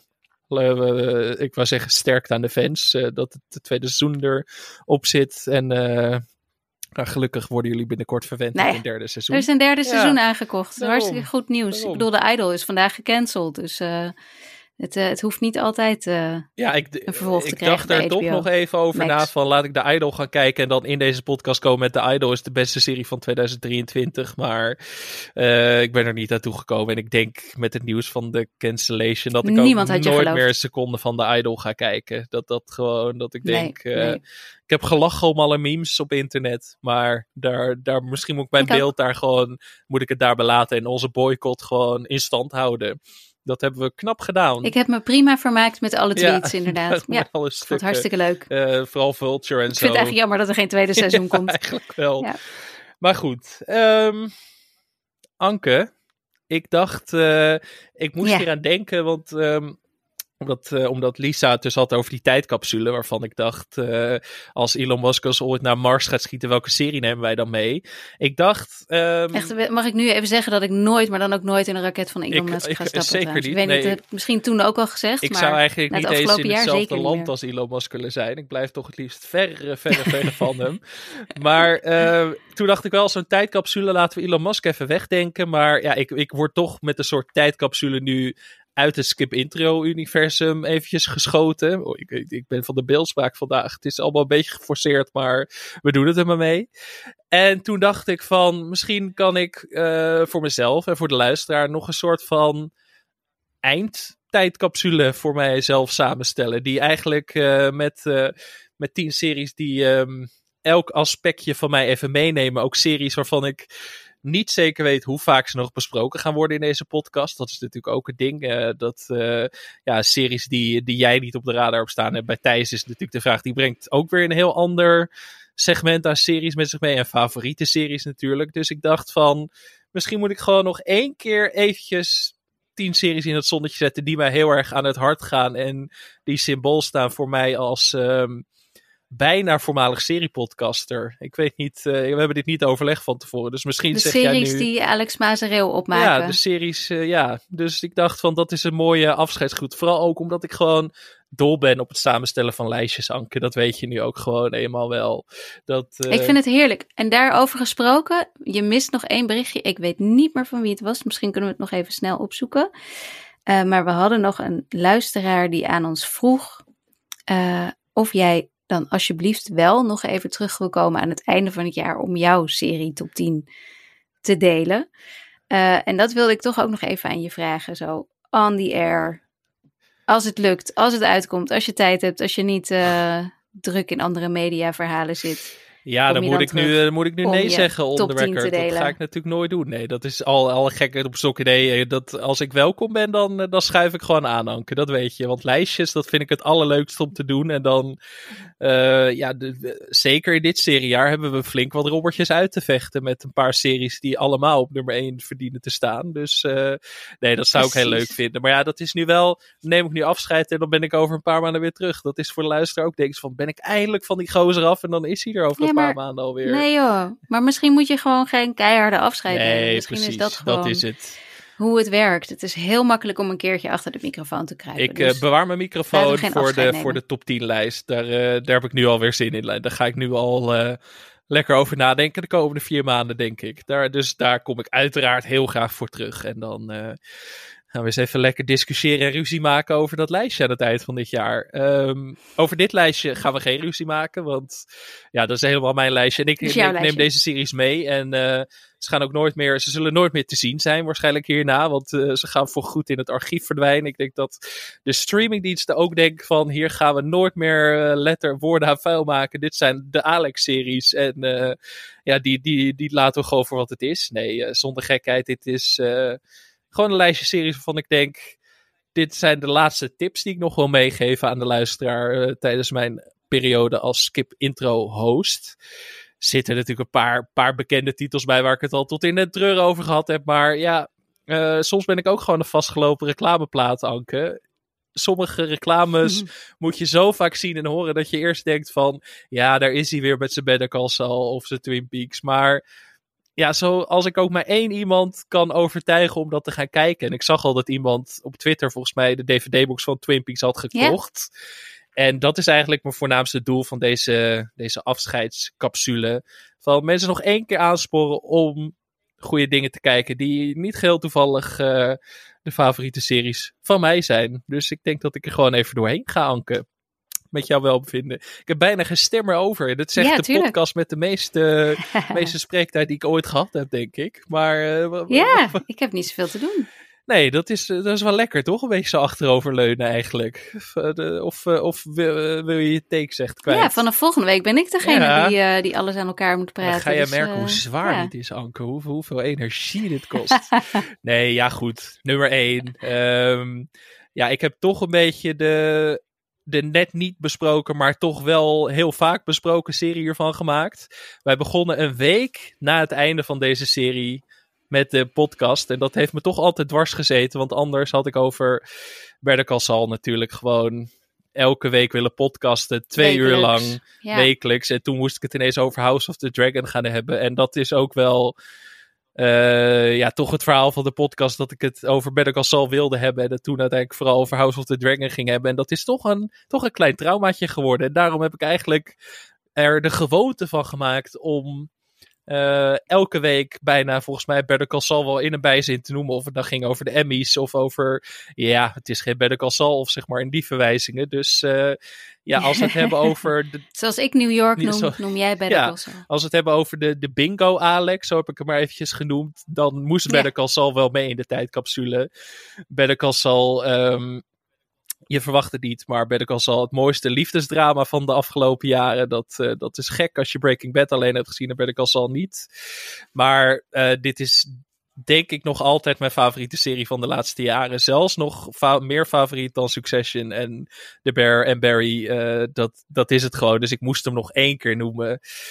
En ja, god, als je het nog niet gezien hebt, ga het gewoon. Doe het gewoon. Je, je, je hebt de tijd wel. We zitten in de periode van staking. 63 afleveringen. Wat, wat is het nou eigenlijk op een mensenleven? 63 uur. Zoveel is het nou ook weer niet. Gewoon, wat is het? Drie, nog niet eens drie volle dagen. Dat kan je gewoon aan. En dat is natuurlijk ook vooral een, eh, een aansporing voor ene Anke Meijer om het eindelijk eens te gaan kijken. Want dat is ook een terugkerend verhaal. Dat jij daar inderdaad niks van gezien Maar ik sta hebt. nu wel. Ik sta wel op het punt om gewoon aan Better Call Saul te beginnen zonder Breaking Bad te hebben gedaan. Want dat is wat mij tegenhoudt. Ja, dat, het feit dat ik eh, dat snap Breaking ik. Bad nooit heb afgekeken. Dat maakt het moeilijk, maar Better Call Saul, je kan ook gewoon even snel door Breaking Bad heen en een beetje weten waar de belangrijkste focuspunten liggen. En dan, maar eh, dat weet ik al. dat weet je al. Dat en dan kan je. Better Call Saul volgens mij prima gewoon zien. Dus dat eh, geldt ook Ja, voor de ga ik luisteraar, dat, denk ga ik dat doen. Want dat is wat me ieder keer tegenhoudt namelijk. Dus dan ga ik dat gewoon Ja. doen. Oké. Je hebt mij, je hebt mij yes. Nou, dan hoef ik die andere negen eigenlijk al niet meer te doen. Nee, dat zal ik, zal ik nog wel even doen. Ja, god. Uh, ik doe eerst gewoon even de bekende naam en dan ga ik iets, uh, iets, meer, uh, iets meer minder op de usual suspect zitten. Maar als je het hebt over de, de, de meest Alex-achtige serie, dan zeg jij, wat zeg jij dan? Twin Peaks. Twin Peaks. Het is Twin Peaks, inderdaad. Twin Peaks eindelijk weer te zien in Nederland. Dat was toen wij startten met deze podcast niet het geval. Maar inmiddels is het te zien op Sky Showtime. Um, ja, waarvoor Sky Showtime eigenlijk alleen al de moeite waard is. En, um, en Sky Showtime komt binnenkort bij Ziggo ja, Movies Series XL, bla bla. Dat komt erbij. Dus dan, uh, dus dan hebben ze hopelijk een groter nog publiek. meer mensen gaan kijken. En um, ja. ja, natuurlijk de originele Twin Peaks, fantastisch. Maar Twin Peaks The Return is nog steeds mijn... Um, ja, hoe zeg je dat, hoogtepunt als seriekijker. Ik denk dat er nooit meer iets gaat komen voor mij wat dat gaat overtreffen. Die ervaring van dat wekelijks kijken en dat meemaken op dat moment. En van verbazing Mm. in verbazing vallen. En dat, eigenlijk is het zonde dat ik dat op mijn, wat is het, op mijn 22ste of zo al heb meegemaakt. Dat ik toch denk van, dit was voor mij de, de seriepiek. En daarna is het toch, zeg maar, in de buurt gekomen. Bijvoorbeeld met het laatste seizoen van Succession of Better Call Saul. Maar nooit meer zo'n gevoel van, ja, van, van adrenaline en excitement wat ik had bij dat, bij dat derde seizoen van Twin Peaks. Dat werd uitgezonden in 2017. Dat, dat is voor mij toch een soort heilige graal waar ik als seriekijker misschien nooit meer in de buurt van ga komen. Of misschien wel, dat weet je natuurlijk nooit helemaal. Maar ja, de liefde. Hoe oud was jij toen, de, toen het origineel werd Toen uitgezonden? was ik min uh, zes, denk ik. Dus toen was ik er nog helemaal niet. Dat heb ik allemaal later ingehaald, Anke. Ja, zo, zo jong ben ik nog. Want weet je wat mijn mijn zeg maar eerste kennismaking met deze serie was dat het op volgens mij woensdagavond op Veronica werd uitgezonden. Uh, en dat ik uh, nog veel te jong was voor deze serie. Maar dat liedje werd uh, een enorme hit. Eh, en, en in die tijd keek je nog naar MTV en zo. En dan kwam dat regelmatig voorbij met allemaal beelden van Laura Palmer Hmm. daar zo blauw als lijk en zo. En dat heeft me volledig Oh, getraumatiseerd. jezus. een beetje zoals It me getraumatiseerd heeft, is ook Twin Peaks. Een, een, heeft mij een klein kindertrauma gegeven. En um, ja, dus ik, dat is mij, ik, heb, ik heb me er echt overheen moeten zetten toen ik uh, op latere leeftijd Oh jeetje. toch vond dat ik wat van Twin Peaks moest kijken. Oh, ik ja. wilde helemaal niet Ja, hier de, dus de grappig. traumabezorgende Alex uh, naar boven brengen. Maar, Nee hoor, nee, nee, nee. Nee, maar ja, goed. Nee, maar je hebt het over dat het voor jou Ja, een bijzondere ja. kijkervaring was. Dat was het dus voor mij ook, maar een iets andere. Ehm, er zitten ook wel redelijk wat ja, traumatische scènes in Twin Peaks die, die altijd wel zullen bijblijven. Een paar jumpscares en zo. Of nou, niet echt jumpscares, maar eh, enge momenten die altijd bijblijven. Enge beelden. Dus in dat opzicht eh, ook niet heel gek dat sommige mensen daardoor getraumatiseerd zijn op heel jonge leeftijd. Maar ik vind het goed dat jij... Ja, maar dat, dat liedje was gewoon zo Ja, creepy. dat, maar ik vind het wel Ja. goed dat jij dit aanhaalt. Want ehm, hier moest ik ook de hele tijd aan denken bij Succession. Hoe belangrijk een goede score kan zijn voor een serie. En ik heb het idee dat heel veel Mhm. makers dat nog steeds een beetje onderschatten. Want in Succession was de muziek gewoon een extra hoofdrolspeler. En in Twin Peaks was dat ook zo. Als je die muziek zou wegdenken, zou dat toch wat van de kwaliteit van de serie meteen afhalen. En eigenlijk vind ik dat nogal een gemiste kans voor heel veel series. Dat ik denk van, het is soms wel een beetje gemakzuchtig. Of dat ik denk van, ja, je hebt natuurlijk ook niet eindeloos veel genieën die dat kunnen doen. Zoals de, de, de, de muzikanten achter Twin Peaks en Succession. Maar, maar Ja, toch denk ik wel eens van, er, mag, er mag meer in geïnvesteerd worden in, in eh, de muzikale aankleding van een serie. Nou, gisteren was ik dus een, eh, nog een artikel, gisteravond een artikel aan het afmaken. En toen had de buurman, eh, die had heel hard zijn, eh, ja wat is het, yacht rock aanstaan, zeg maar. Die hij heel veel draait. en ehm, daar had ik toen echt even geen zin in, omdat het te ver weg was om echt goed te kunnen horen. Dus toen heb ik eh, de soundtrack van The Bear opgezet. Oh, ja. Wat niet een originele soundtrack is, maar eh, gewoon een verzameling van fantastisch goede nummers. Van een keiharde punk. En het was zo lekker. Ik zat echt om eh, tien uur 's avonds gewoon op mijn bank met mijn computer voor, op mijn schoot. maar, dat ik, maar ik voelde meteen de bear. En dat vond ik dus ook heel knap. Dat ik dacht, dit zijn allemaal nummers die niet voor deze serie gemaakt zijn. Maar nog steeds mij het gevoel van die serie geven. En dat is ook, de muziek is echt heel belangrijk. Ja, inderdaad. dus dat wilde ik toch, toch nog even benadrukken. Ehm, ja, we hebben natuurlijk ook Sorry, ik, ik kaap nee, maar jij moet ook, ik ben blij dat je ook wat zegt. Dan, kan, dan kunnen mijn stembanden even tot rust komen. Want die staan eh, onder hoogspanning momenteel, Anke. Ehm, de nationalistische Alex, die moest natuurlijk ook even genoemd worden. Ehm, ik, eh, ik, ik, ik maak me toch wel enige zorgen over het, het, het, het tintje Nederlandse series in de toekomst van Skip Intro. dat, eh, ja, dat, eh, ik, ik, ik had toch het gevoel dat ik af en toe nog even moest kijken hoe het ging met eh vaderlands drama. Dus ik denk, ja, dan moet er in zo'n, in zo'n tijdcapsule moet er ook een Nederlandse serie mee. En ehm, dan ben ik gegaan voor de serie... Het zonnetje in huis? Nee, daar ben ik niet voor gegaan. Nee, ik ben wel voor een serie gegaan die ik echt zeg maar meet met, met de echt grote series van deze tijd. Oftewel dan in Oké. Nederlands perspectief. Ik weet niet of we het er ooit over gehad hebben over de serie Hollands Hoop in deze podcast. Ik denk het niet eigenlijk. Nee, nee, Nee, nee. wat ik wel zonde vind, want ik vind dit een van de beste en grappigste Nederlandse series ooit gemaakt. Ehm, het gaat over een. eh, het is een therapeut die, eh, wiens vader overlijdt. En die vader woont in Groningen op een hele grote boerderij. En ehm, op het moment dat die man daar met zijn gezin aankomt om het huis over te nemen, want dat is afgesproken in het testament, ontdekt hij dat daar een hele grote wietplantage op het terrein ligt. En dan moet hij zich wegwijs zien te maken in de klunzige criminele onderwereld van, eh, van eh, het Hoge Noorden. Al mag je nooit het Hoge Noorden, van het Noorden. Het Noorden. Ehm, en dat gaat eh, uiteraard met vallen en opstaan. Het, eh, het werd in het begin heel erg gepitcht als de Nederlandse Breaking Bad. En dat snap ik ook wel, want heel veel zwart-komische elementen en een, een middenstander die in de misdaad belandt en zo. Maar deze serie had vanaf het begin af aan eigenlijk al een heel eigen absurdistische toon. Een beetje bij- bijna Alex van Warmerdam-achtig op sommige momenten.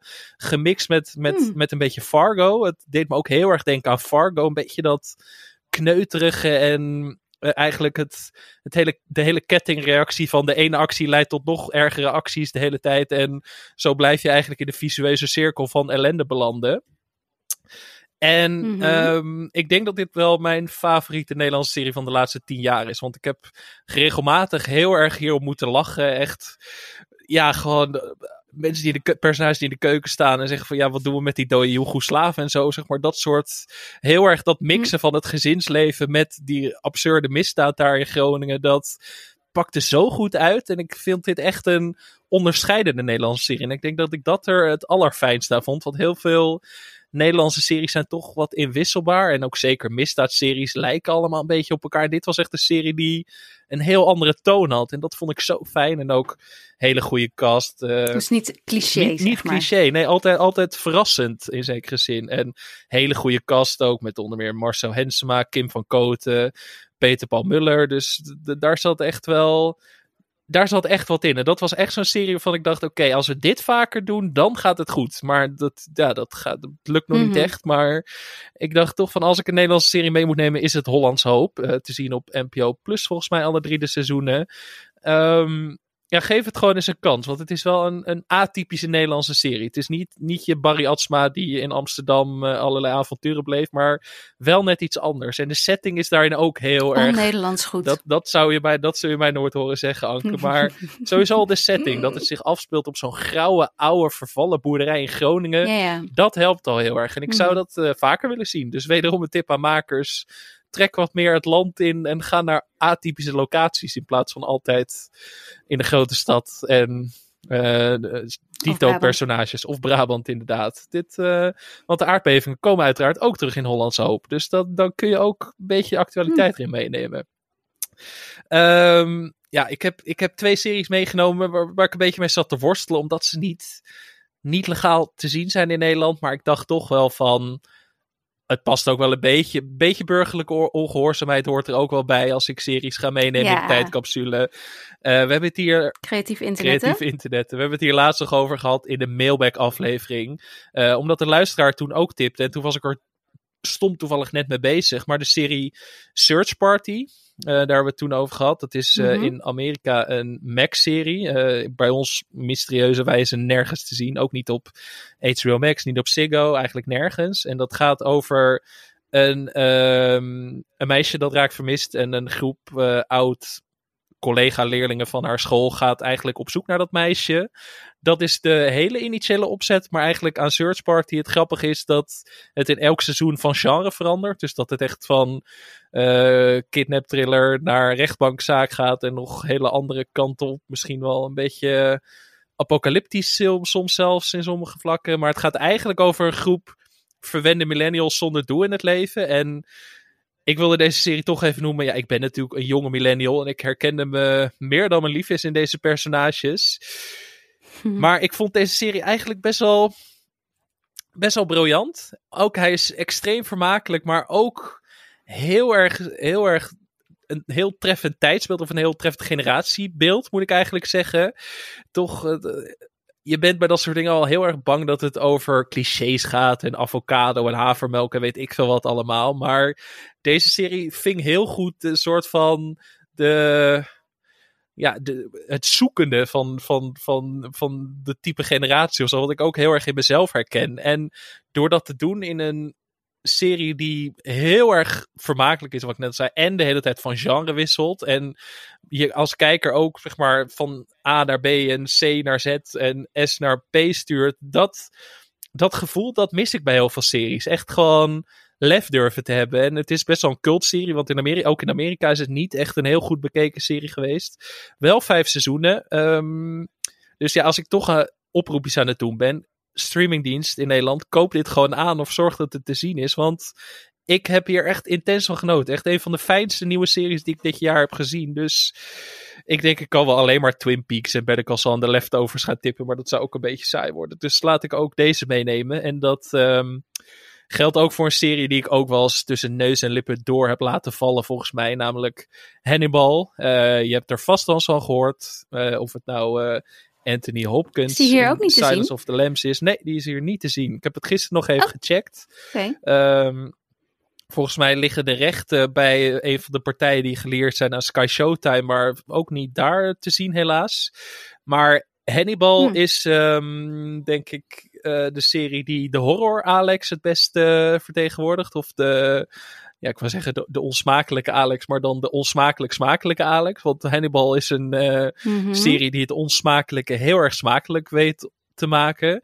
Uh, Mats Mikkelsen speelt Hannibal Lecter. Eerder natuurlijk onder meer gespeeld door Anthony Hopkins in Silence of the Lambs. En Brian Cox heeft hem ook een keer gespeeld in de film Manhunter. Ja. Echt over creepy ja, rollen gesproken trouwens. En Mats Mikkelsen... Als eerste eigenlijk. Hij was de eerste Hannibal mij, Lecter. Ja. Maar Mats Mikkelsen is ook wel de, de meest charmante en de meest uh, de, aantrekkelijk gevaarlijke Hannibal die ik ooit gezien heb. En echt, mm -hmm. deze serie, die begint een beetje onevenwichtig. Begint heel erg als een soort case of the week, weet je wel. Wat heel erg, uh, deze aflevering gebeurt dit en dan is er weer een volgende moord. En daarna wordt het een soort broederige liefdes, bloederige liefdesopera tussen Ja, de twee hoofdpersonages. En dat gaat eigenlijk twee seizoenen door. De Will Graham, eh, die wordt gespeeld door Hugh Dancy volgens mij, als ik zijn naam goed Ja, uitspreek. ja, ja. Eh, en Lawrence Fishburne speelt ook een van de hoofdrollen. Gillian Anderson duikt in het tweede seizoen op eh, met een eh, vrij grote rol. Maar dit is gewoon een van de meest bijzondere series die ik ooit gezien heb. En ook best wel gruwelijk bij tijden. Het was een serie die gewoon op een best wel klassiek Amerikaans netwerk, volgens mij was het CBS, te zien was. Wat ook heel bijzonder was, want dit is echt zo'n streaming serie die nooit echt op een door een streamingdienst gemaakt is. Dat maakt het wel heel bijzonder. Maar Mhm, mhm. ik vind het zo'n vette serie. Ik heb hem denk ik al drie keer in zijn geheel gezien. En ik zou hem zo nog twee keer kunnen kijken. Want het is een van de meer filmisch interessante series die ik denk ik in tijden gezien heb. Dus Hannibal, ik denk dat je hem op DVD kunt kopen. Dat zou nog een eh, optie zijn. Mhm. Maar drie seizoenen. Ik hoop ook dat de streamingdienst zo slim is om dit weer een keer aan te kopen. Want ja, wat, Ja. een, wat een serie is dit, Anke. Ik, eh, heb jij hem ooit gezien? Nee, nee, ook om die reden dat ik hem eigenlijk nooit ergens eh, zo zonde. ben Zo tegengekomen. zonde, wat, wat we allemaal mislopen hier.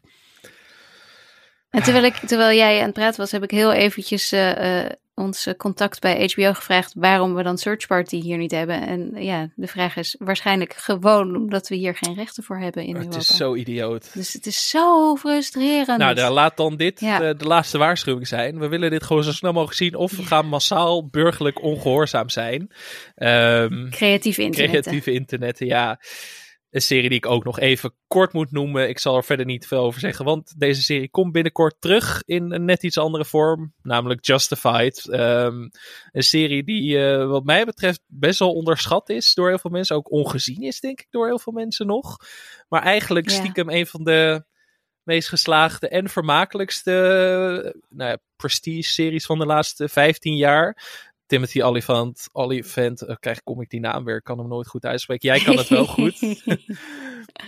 ja, ik denk Olyphant, maar ja, ik weet het die, niet uh, die speelt een uh, US Marshal die terugkeert naar zijn geboortegrond in Kentucky en daar op het platteland te maken krijgt met een lokale misdaad, vooral aangestuurd door Boyd Crowder, gespeeld door de, ja, door misschien wel de de beste tv-acteur, of een van de beste tv-acteurs van de laatste jaren, door Walton Goggins. Natuurlijk ook legendarisch in The Righteous Gemstones, een serie die ik niet meenam in dit lijstje, maar toch even genoemd heb. Maar Justified komt dus binnenkort terug op Disney Plus met een reboot, die een heel andere toon heeft dan de oorspronkelijke Justified. Ja, dat hoorde ik. Maar uh, ik denk, grijp deze kans even aan. Justified, zes seizoenen. Je gaat je echt, echt, echt niet vervelen. Dat kan ik je garanderen. Dus dat is de zal ik even... De traditionele Alex. Timothy Oliphant. Ja. Mag ik even laten horen hoe je Timothy Oliphant uitspreekt? Timothy Oliphant. Oliphant, Oliphant, Oliphant, Oliphant. Nee, Timothy Oliphant. Hier. Timothy Oliphant. Ik ga het gewoon nooit meer uitspreken. Ik vind het mooi geweest. uh, ik zal even snel doorgaan, want we zitten heel erg aan de tijd. Maar ja, het is mijn laatste, dus uh, wie doet me wat? Laatste, ja.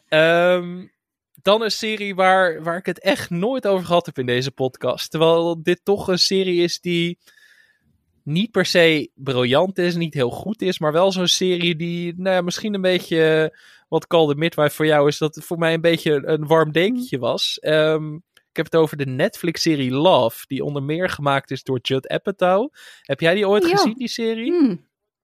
Ja, ja, ja, met uh, Gillian Jacobs. Gillian ook, Jacobs in de hoofdrol en Paul Rust is volgens mij een andere hoofdrolspeler. En dat gaat. Uh, ja, ik heb ze toen geïnterviewd ook daarvoor. Oh joh, jeetje, het zal ook eens niet, hè? Dat jij ze ja, interviewt al die. Het zal sterren. ook eens niet. Ja. Nee, maar ik, dit is nou zo'n serie die voor mijn gevoel een beetje in het grote Netflix niets is verdwenen of zo, maar dit was echt een serie waar ik heel erg veel genoten heb drie seizoenen lang. Het gaat dus over een soort van romance tussen Paul Rust en Gillian Jacobs. En uh, hij werkt als schrijver volgens mij in de filmindustrie. Dus nou, dat is, is, een ambitie die ik zelf ook nog wel eens gekoesterd heb. Heel dus, erg LA. Uh, heel erg ja. LA. En daarom wilde ik het ook even noemen. Dat series die zich afspelen in LA, dat, uh, dat slaat sowieso altijd goed bij me aan. Maar een beetje de, de, de romantische Alex, de cynisch romantische Alex. Die moesten we ook even meenemen. Mm. En ik heb deze serie volgens mij ja, nooit volgens genoemd. Volgens mij kwam die serie...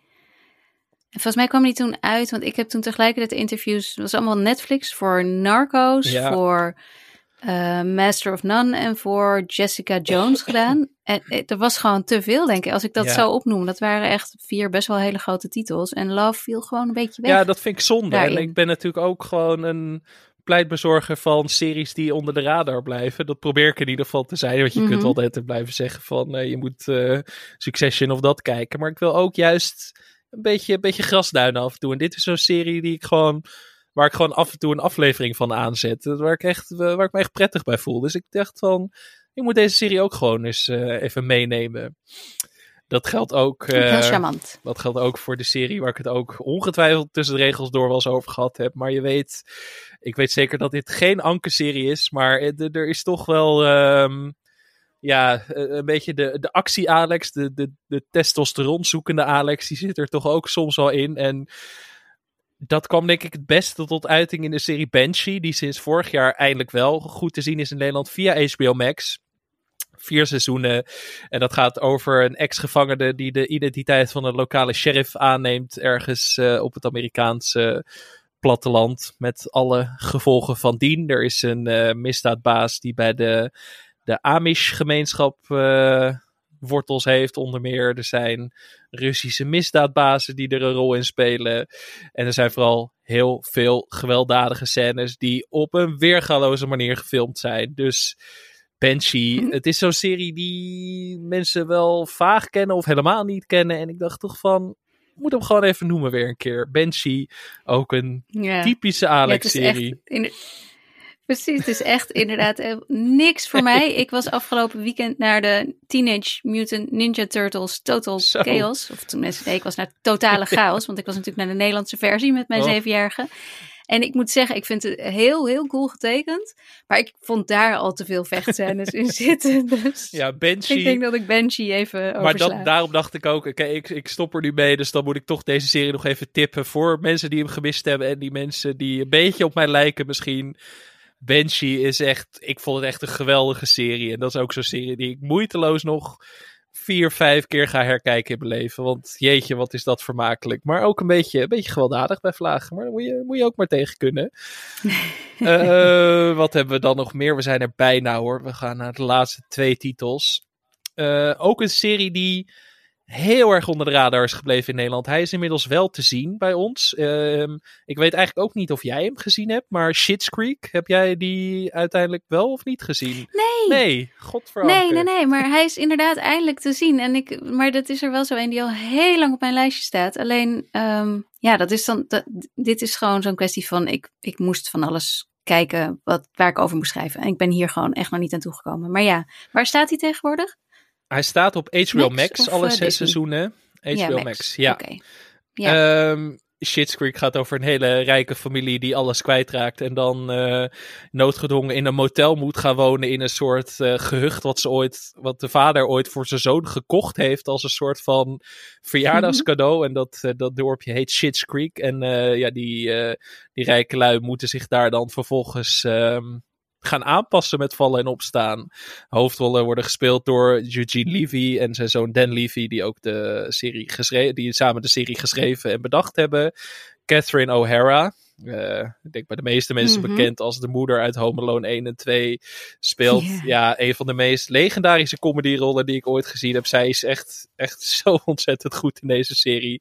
En Annie Murphy, die, die we natuurlijk. Annie Murphy, voordat je Eddie hoort. Annie Murphy. Dus met Nee, NN, eh, die Mhm. ook eh, in Black Mirror zat. En ze zat in die comedy-serie, hoe heet die ook alweer? Die sitcom-parodie. ja, Eh, Kevin, Kevin Can Wait of zo. Kevin. Can F hem Ja, Kevin Can Fuck Himself. Ja, sorry. Dat was hem. Ja. ja, ook een hele fijne serie Kevin trouwens. Can Wait is Kevin iets heel anders volgens mij van. Kevin James inderdaad. Maar dat, eh, dat laten we even achterwege. Het gaat nu alle kanten op, Anke. Volgens mij wordt dit onze langste aflevering ooit. Dus ik sta niet meer voor mezelf in. dat is, is hij nu al. Maar ja. we- we zullen deze titels nog wel. Ik zal deze titels in een mooi kaartje gieten, zodat het wat overzichtelijker is dan mijn gebrabbel van de laatste 20 minuten. Maar Shit's Creek is, eh, staat symbool voor de sentimentele Alex. De, de, de, de, de comedy-liefhebber die ook soms een eh, sentimenteel randje nodig heeft. Wat, wat Parks and Rec bijvoorbeeld ook fantastisch had. En Shit's Creek, ik denk dat heel veel mensen nog steeds niet weten van het bestaan van die serie. Omdat die gewoon in Nederland pas te zien was toen het al afgelopen was in Amerika. In Amerika is het natuurlijk uiteindelijk pas een grote hit geworden. Voor het laatste seizoen wonnen ze toen eigenlijk alle Emmys in de comedy categorie. Maar ja, in Nederland heb ik er Ja. nog nooit iemand over gehoord. En dat vind ik zo ontzettend zonde. Want het is zo'n fijne, leuke, grappige serie met een weergaloze cast. En je moet dat gewoon zo snel mogelijk gaan kijken. En het is lekker luchtig, 22 minuten per aflevering. Een sitcom, wat wil je nog meer, Anke? Nou, niet, veel. Nee, nee. dat was hem eigenlijk. Nee, ja. dan sluit ik toch maar af met de serie waar ik het ook heel vaak over gehad heb. Eh, ik heb de leftovers eigenlijk niet genoemd, want ik weet dat jij, dat jij het, het leftovers evangelie nog heel vaak gaat verspreiden, waarschijnlijk in deze podcast. Dus ik denk Ja, van, die hoef je niet die eh, neem ik niet ja. mee, maar ik moet toch nog wel één keer, Je noemt hem toch even. ik noem het toch even uiteraard, dat is, dat is mijn slimmigheidje hier. Ik moet toch Bojack Horseman nog één keer in het zonnetje zetten, want. Ehm, Ik denk dat BoJack Horseman eigenlijk de enige serieklassieker is die Netflix echt gemaakt heeft. De echt, echt, echt dat het mee kan in de categorie Sopranos, eh, Breaking Bad, The Wire, The Leftovers. Dat het echt van die hoogte je Stranger is. Things nee, eh, nee, The genoeg? Crown misschien. Of eh, de, de Night Agent zou ik daar ook in willen noemen. Of die... Damer. eh, Bridgerton zou, ik daar, zou er ook voor in aanmerking komen. Misschien Emily in Paris. Niks tegen Shonda zeker Rhimes, niet, hè? Zeker niet. Maar BoJack Horseman, ik ben het, ik ben het stiekem weer een beetje aan het herkijken. Vertel het niet verder, maar deze serie is zo waanzinnig goed en zegt zoveel goede dingen over de tijd waarin we leven en vooral het Hollywood van nu. Deze serie was zijn tijd misschien ook wel vooruit en ook dat, het, dat de hoofdrolspeler gewoon ja, bijna dat daarmee dat Bojack Horseman eigenlijk een einde heeft gemaakt aan de verering van de anti-held. Wat natuurlijk een groot thema was in series van de Mm. laatste twintig jaar. Nou, dat is terug te voeren natuurlijk naar de Sopranos tot Mad Men en Breaking Bad en weet ik veel wat. En dat er eigenlijk geen vergiffenis is voor het hoofdpersonage in deze serie. Dat is denk ik de. Dat vind ik nog steeds een van de sterkste beslissingen die, die seriemakers ooit hebben genomen deze eeuw. En, en ik wilde toch ook animatieserie. Want ik weet nog dat ik begon aan Bojack Horseman en dat ik echt dacht van ja, ik ga toch niet naar animatie zitten kijken. En dat is een dat is eh, gedrag dat ik bij meer mensen om me heen me- merk. En daarom dacht ik toch van ja, ja hier zit er misschien nog één in deze, in deze opname. Ja, ik steek mijn Dat ik op. toch ja. dacht van ik moet ook een animatieserie. Want Bojack Horseman, als dit gewoon ehm, geen animatie was geweest, was het waarschijnlijk een van de meest, echt een van de meest geliefde series aller tijden geworden. Volgens mij heeft, ehm, volgens mij heeft de Volkskrant Dus als hij niet een, een man met een Precies, ja, maar als het, een als het, maar geweest. juist dat Mhm. absurde werkt natuurlijk heel goed. Maar ik heb ook wel eens in een recensie ja. gelezen, ik weet niet meer, volgens mij was het de Volkskrant, waarin ook stond van als dit niet geanimeerd was, was het, het, het is gewoon een soort Ingmar Bergman film of zo. Het heeft die diepgang, maar dan in animatievorm. En dat vind ik zo bijzonder en daarom wil ik eigenlijk, ehm, ja, gewoon ook, ook als je je laat afschrikken door animatie, wat ik ook nog steeds veel te vaak doe. Dus het is ook een wijze les aan mezelf. Moet je niet altijd in meegaan, want het kan zomaar een van de beste series aller tijden opleveren. En dat eh, kan ook heel cynisch zijn, want BoJack Horseman is een hele donkere, cynische serie, maar dat past heel goed bij eh, de donkere, cynische kant van, eh, van, van mijzelf. Dus daarom BoJack Horseman, mocht je het nog niet gezien hebben, dat, geeft dat ook de kans. Want ja, nu heb ik je tien series gegeven waarmee de luisteraar, denk ik, drie Ja. jaar vooruit kan. Ik hoop niet dat ik te veel onder jullie, Ik eh, denk dat onder ze gewoon- aan het schieten Ik wou ben. zeggen, ze gaan nooit meer luisteren nu. Sorry, nou, Dankjewel. We knippen het laatste half Ja. uur er gewoon helemaal uit. Dan heb ik mijn stem voor niks verneukt, denk ik ook. Maar nee, ik wilde toch nog even een laatste, laatste lijstje meegeven. Met de series die, eh, ja, die mij op een of andere manier het meest geraakt hebben de laatste jaren. Dus, eh, dus bij deze, Nou, ik zal mooi. ze even in een mooi lijstje Ik gieten. heb het idee dat ik je nog wat beter ken. Eindelijk, eindelijk heb je me leren kennen na, na ruim een Eindelijk. jaar, ik heb er een jaar over voor gedaan. Maar oh, Ja, dan was dat hem toch echt, Anke. Volgens mij, eh, ja, wat ik zei, we zitten, we hebben, dit is de langste aflevering ooit nu al. Dus dat is ehm, een prestatie, Mhm. prestatie van je welste. Maar goed, dat hoort er ook bij. En een, een beetje afscheid is megalomaan. Dat, dat kunnen we niet... eh, ja, Dat kunnen we ja. nou je hebt ook het meest. Ik denk dat ik 30% aan het woord ben en jij gewoon de rest van de ja, tijd. maar dat is ook wel... Ik word nu een podcastloze millennial, Anke. Dat is echt een, eh, hele heftige ja, ik gewaarwording. zag je tweet. Ik, ik weet niet hoe ik dat moet doen. Ik, ben, ik bedoel, ik ben al vanaf begin 2020 een millennial met een podcast. En op feestjes gaat het dan...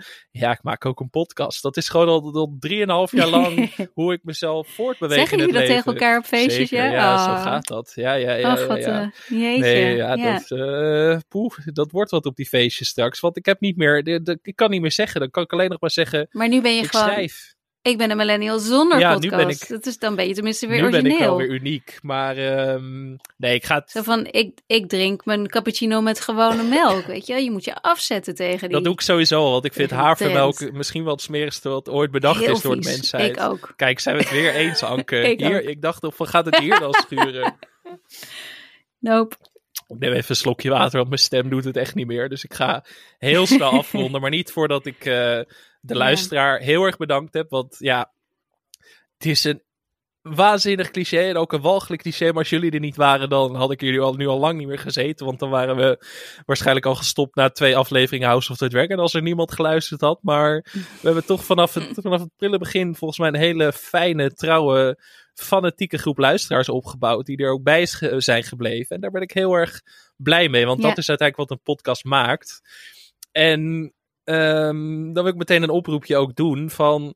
Luisteraar, laat ook gewoon van je horen. Laat horen dat je naar de podcast luistert. Want ook als Anke en Thijs en Danielle en Hans en wie er allemaal nog bij zijn, blijven doorgaan. Maar je moet het wel, je moet spread the word, weet je wel. Mensen, je gaat er altijd maar vanuit dat mensen wel weten dat wij bestaan. Maar dat is in heel veel gevallen nog Nee. steeds niet zo. Dus verspreid Ik kom zo vaak mensen woord. tegen die zeggen, wat? Ja. Ja, is er een serie, podca een podcast alleen maar over series? Ik wist het Dus niet. Dus ja. Als je nou op een borrel bent, je bent, weet ik veel, in een bouwkeet, je bent in een zwembad, zeg gewoon, ah, skip intro is leuk. Van, verspreid dat woord een beetje. Ik ga dat proberen te blijven doen, ook als relatieve buitenstaander. Ook al zal ik ongetwijfeld wel weer terugkomen of het nou gaat over de top 10 beste series van, eh, van het jaar of... En Just Like That, dat ik dan eh, de grootste fanboy eh, in Nederland word. Maar ehm, ja, wat ik zei, laat gewoon weten dat je luistert. Want het is en voor de makers leuk en het trekt nieuwe luisteraars.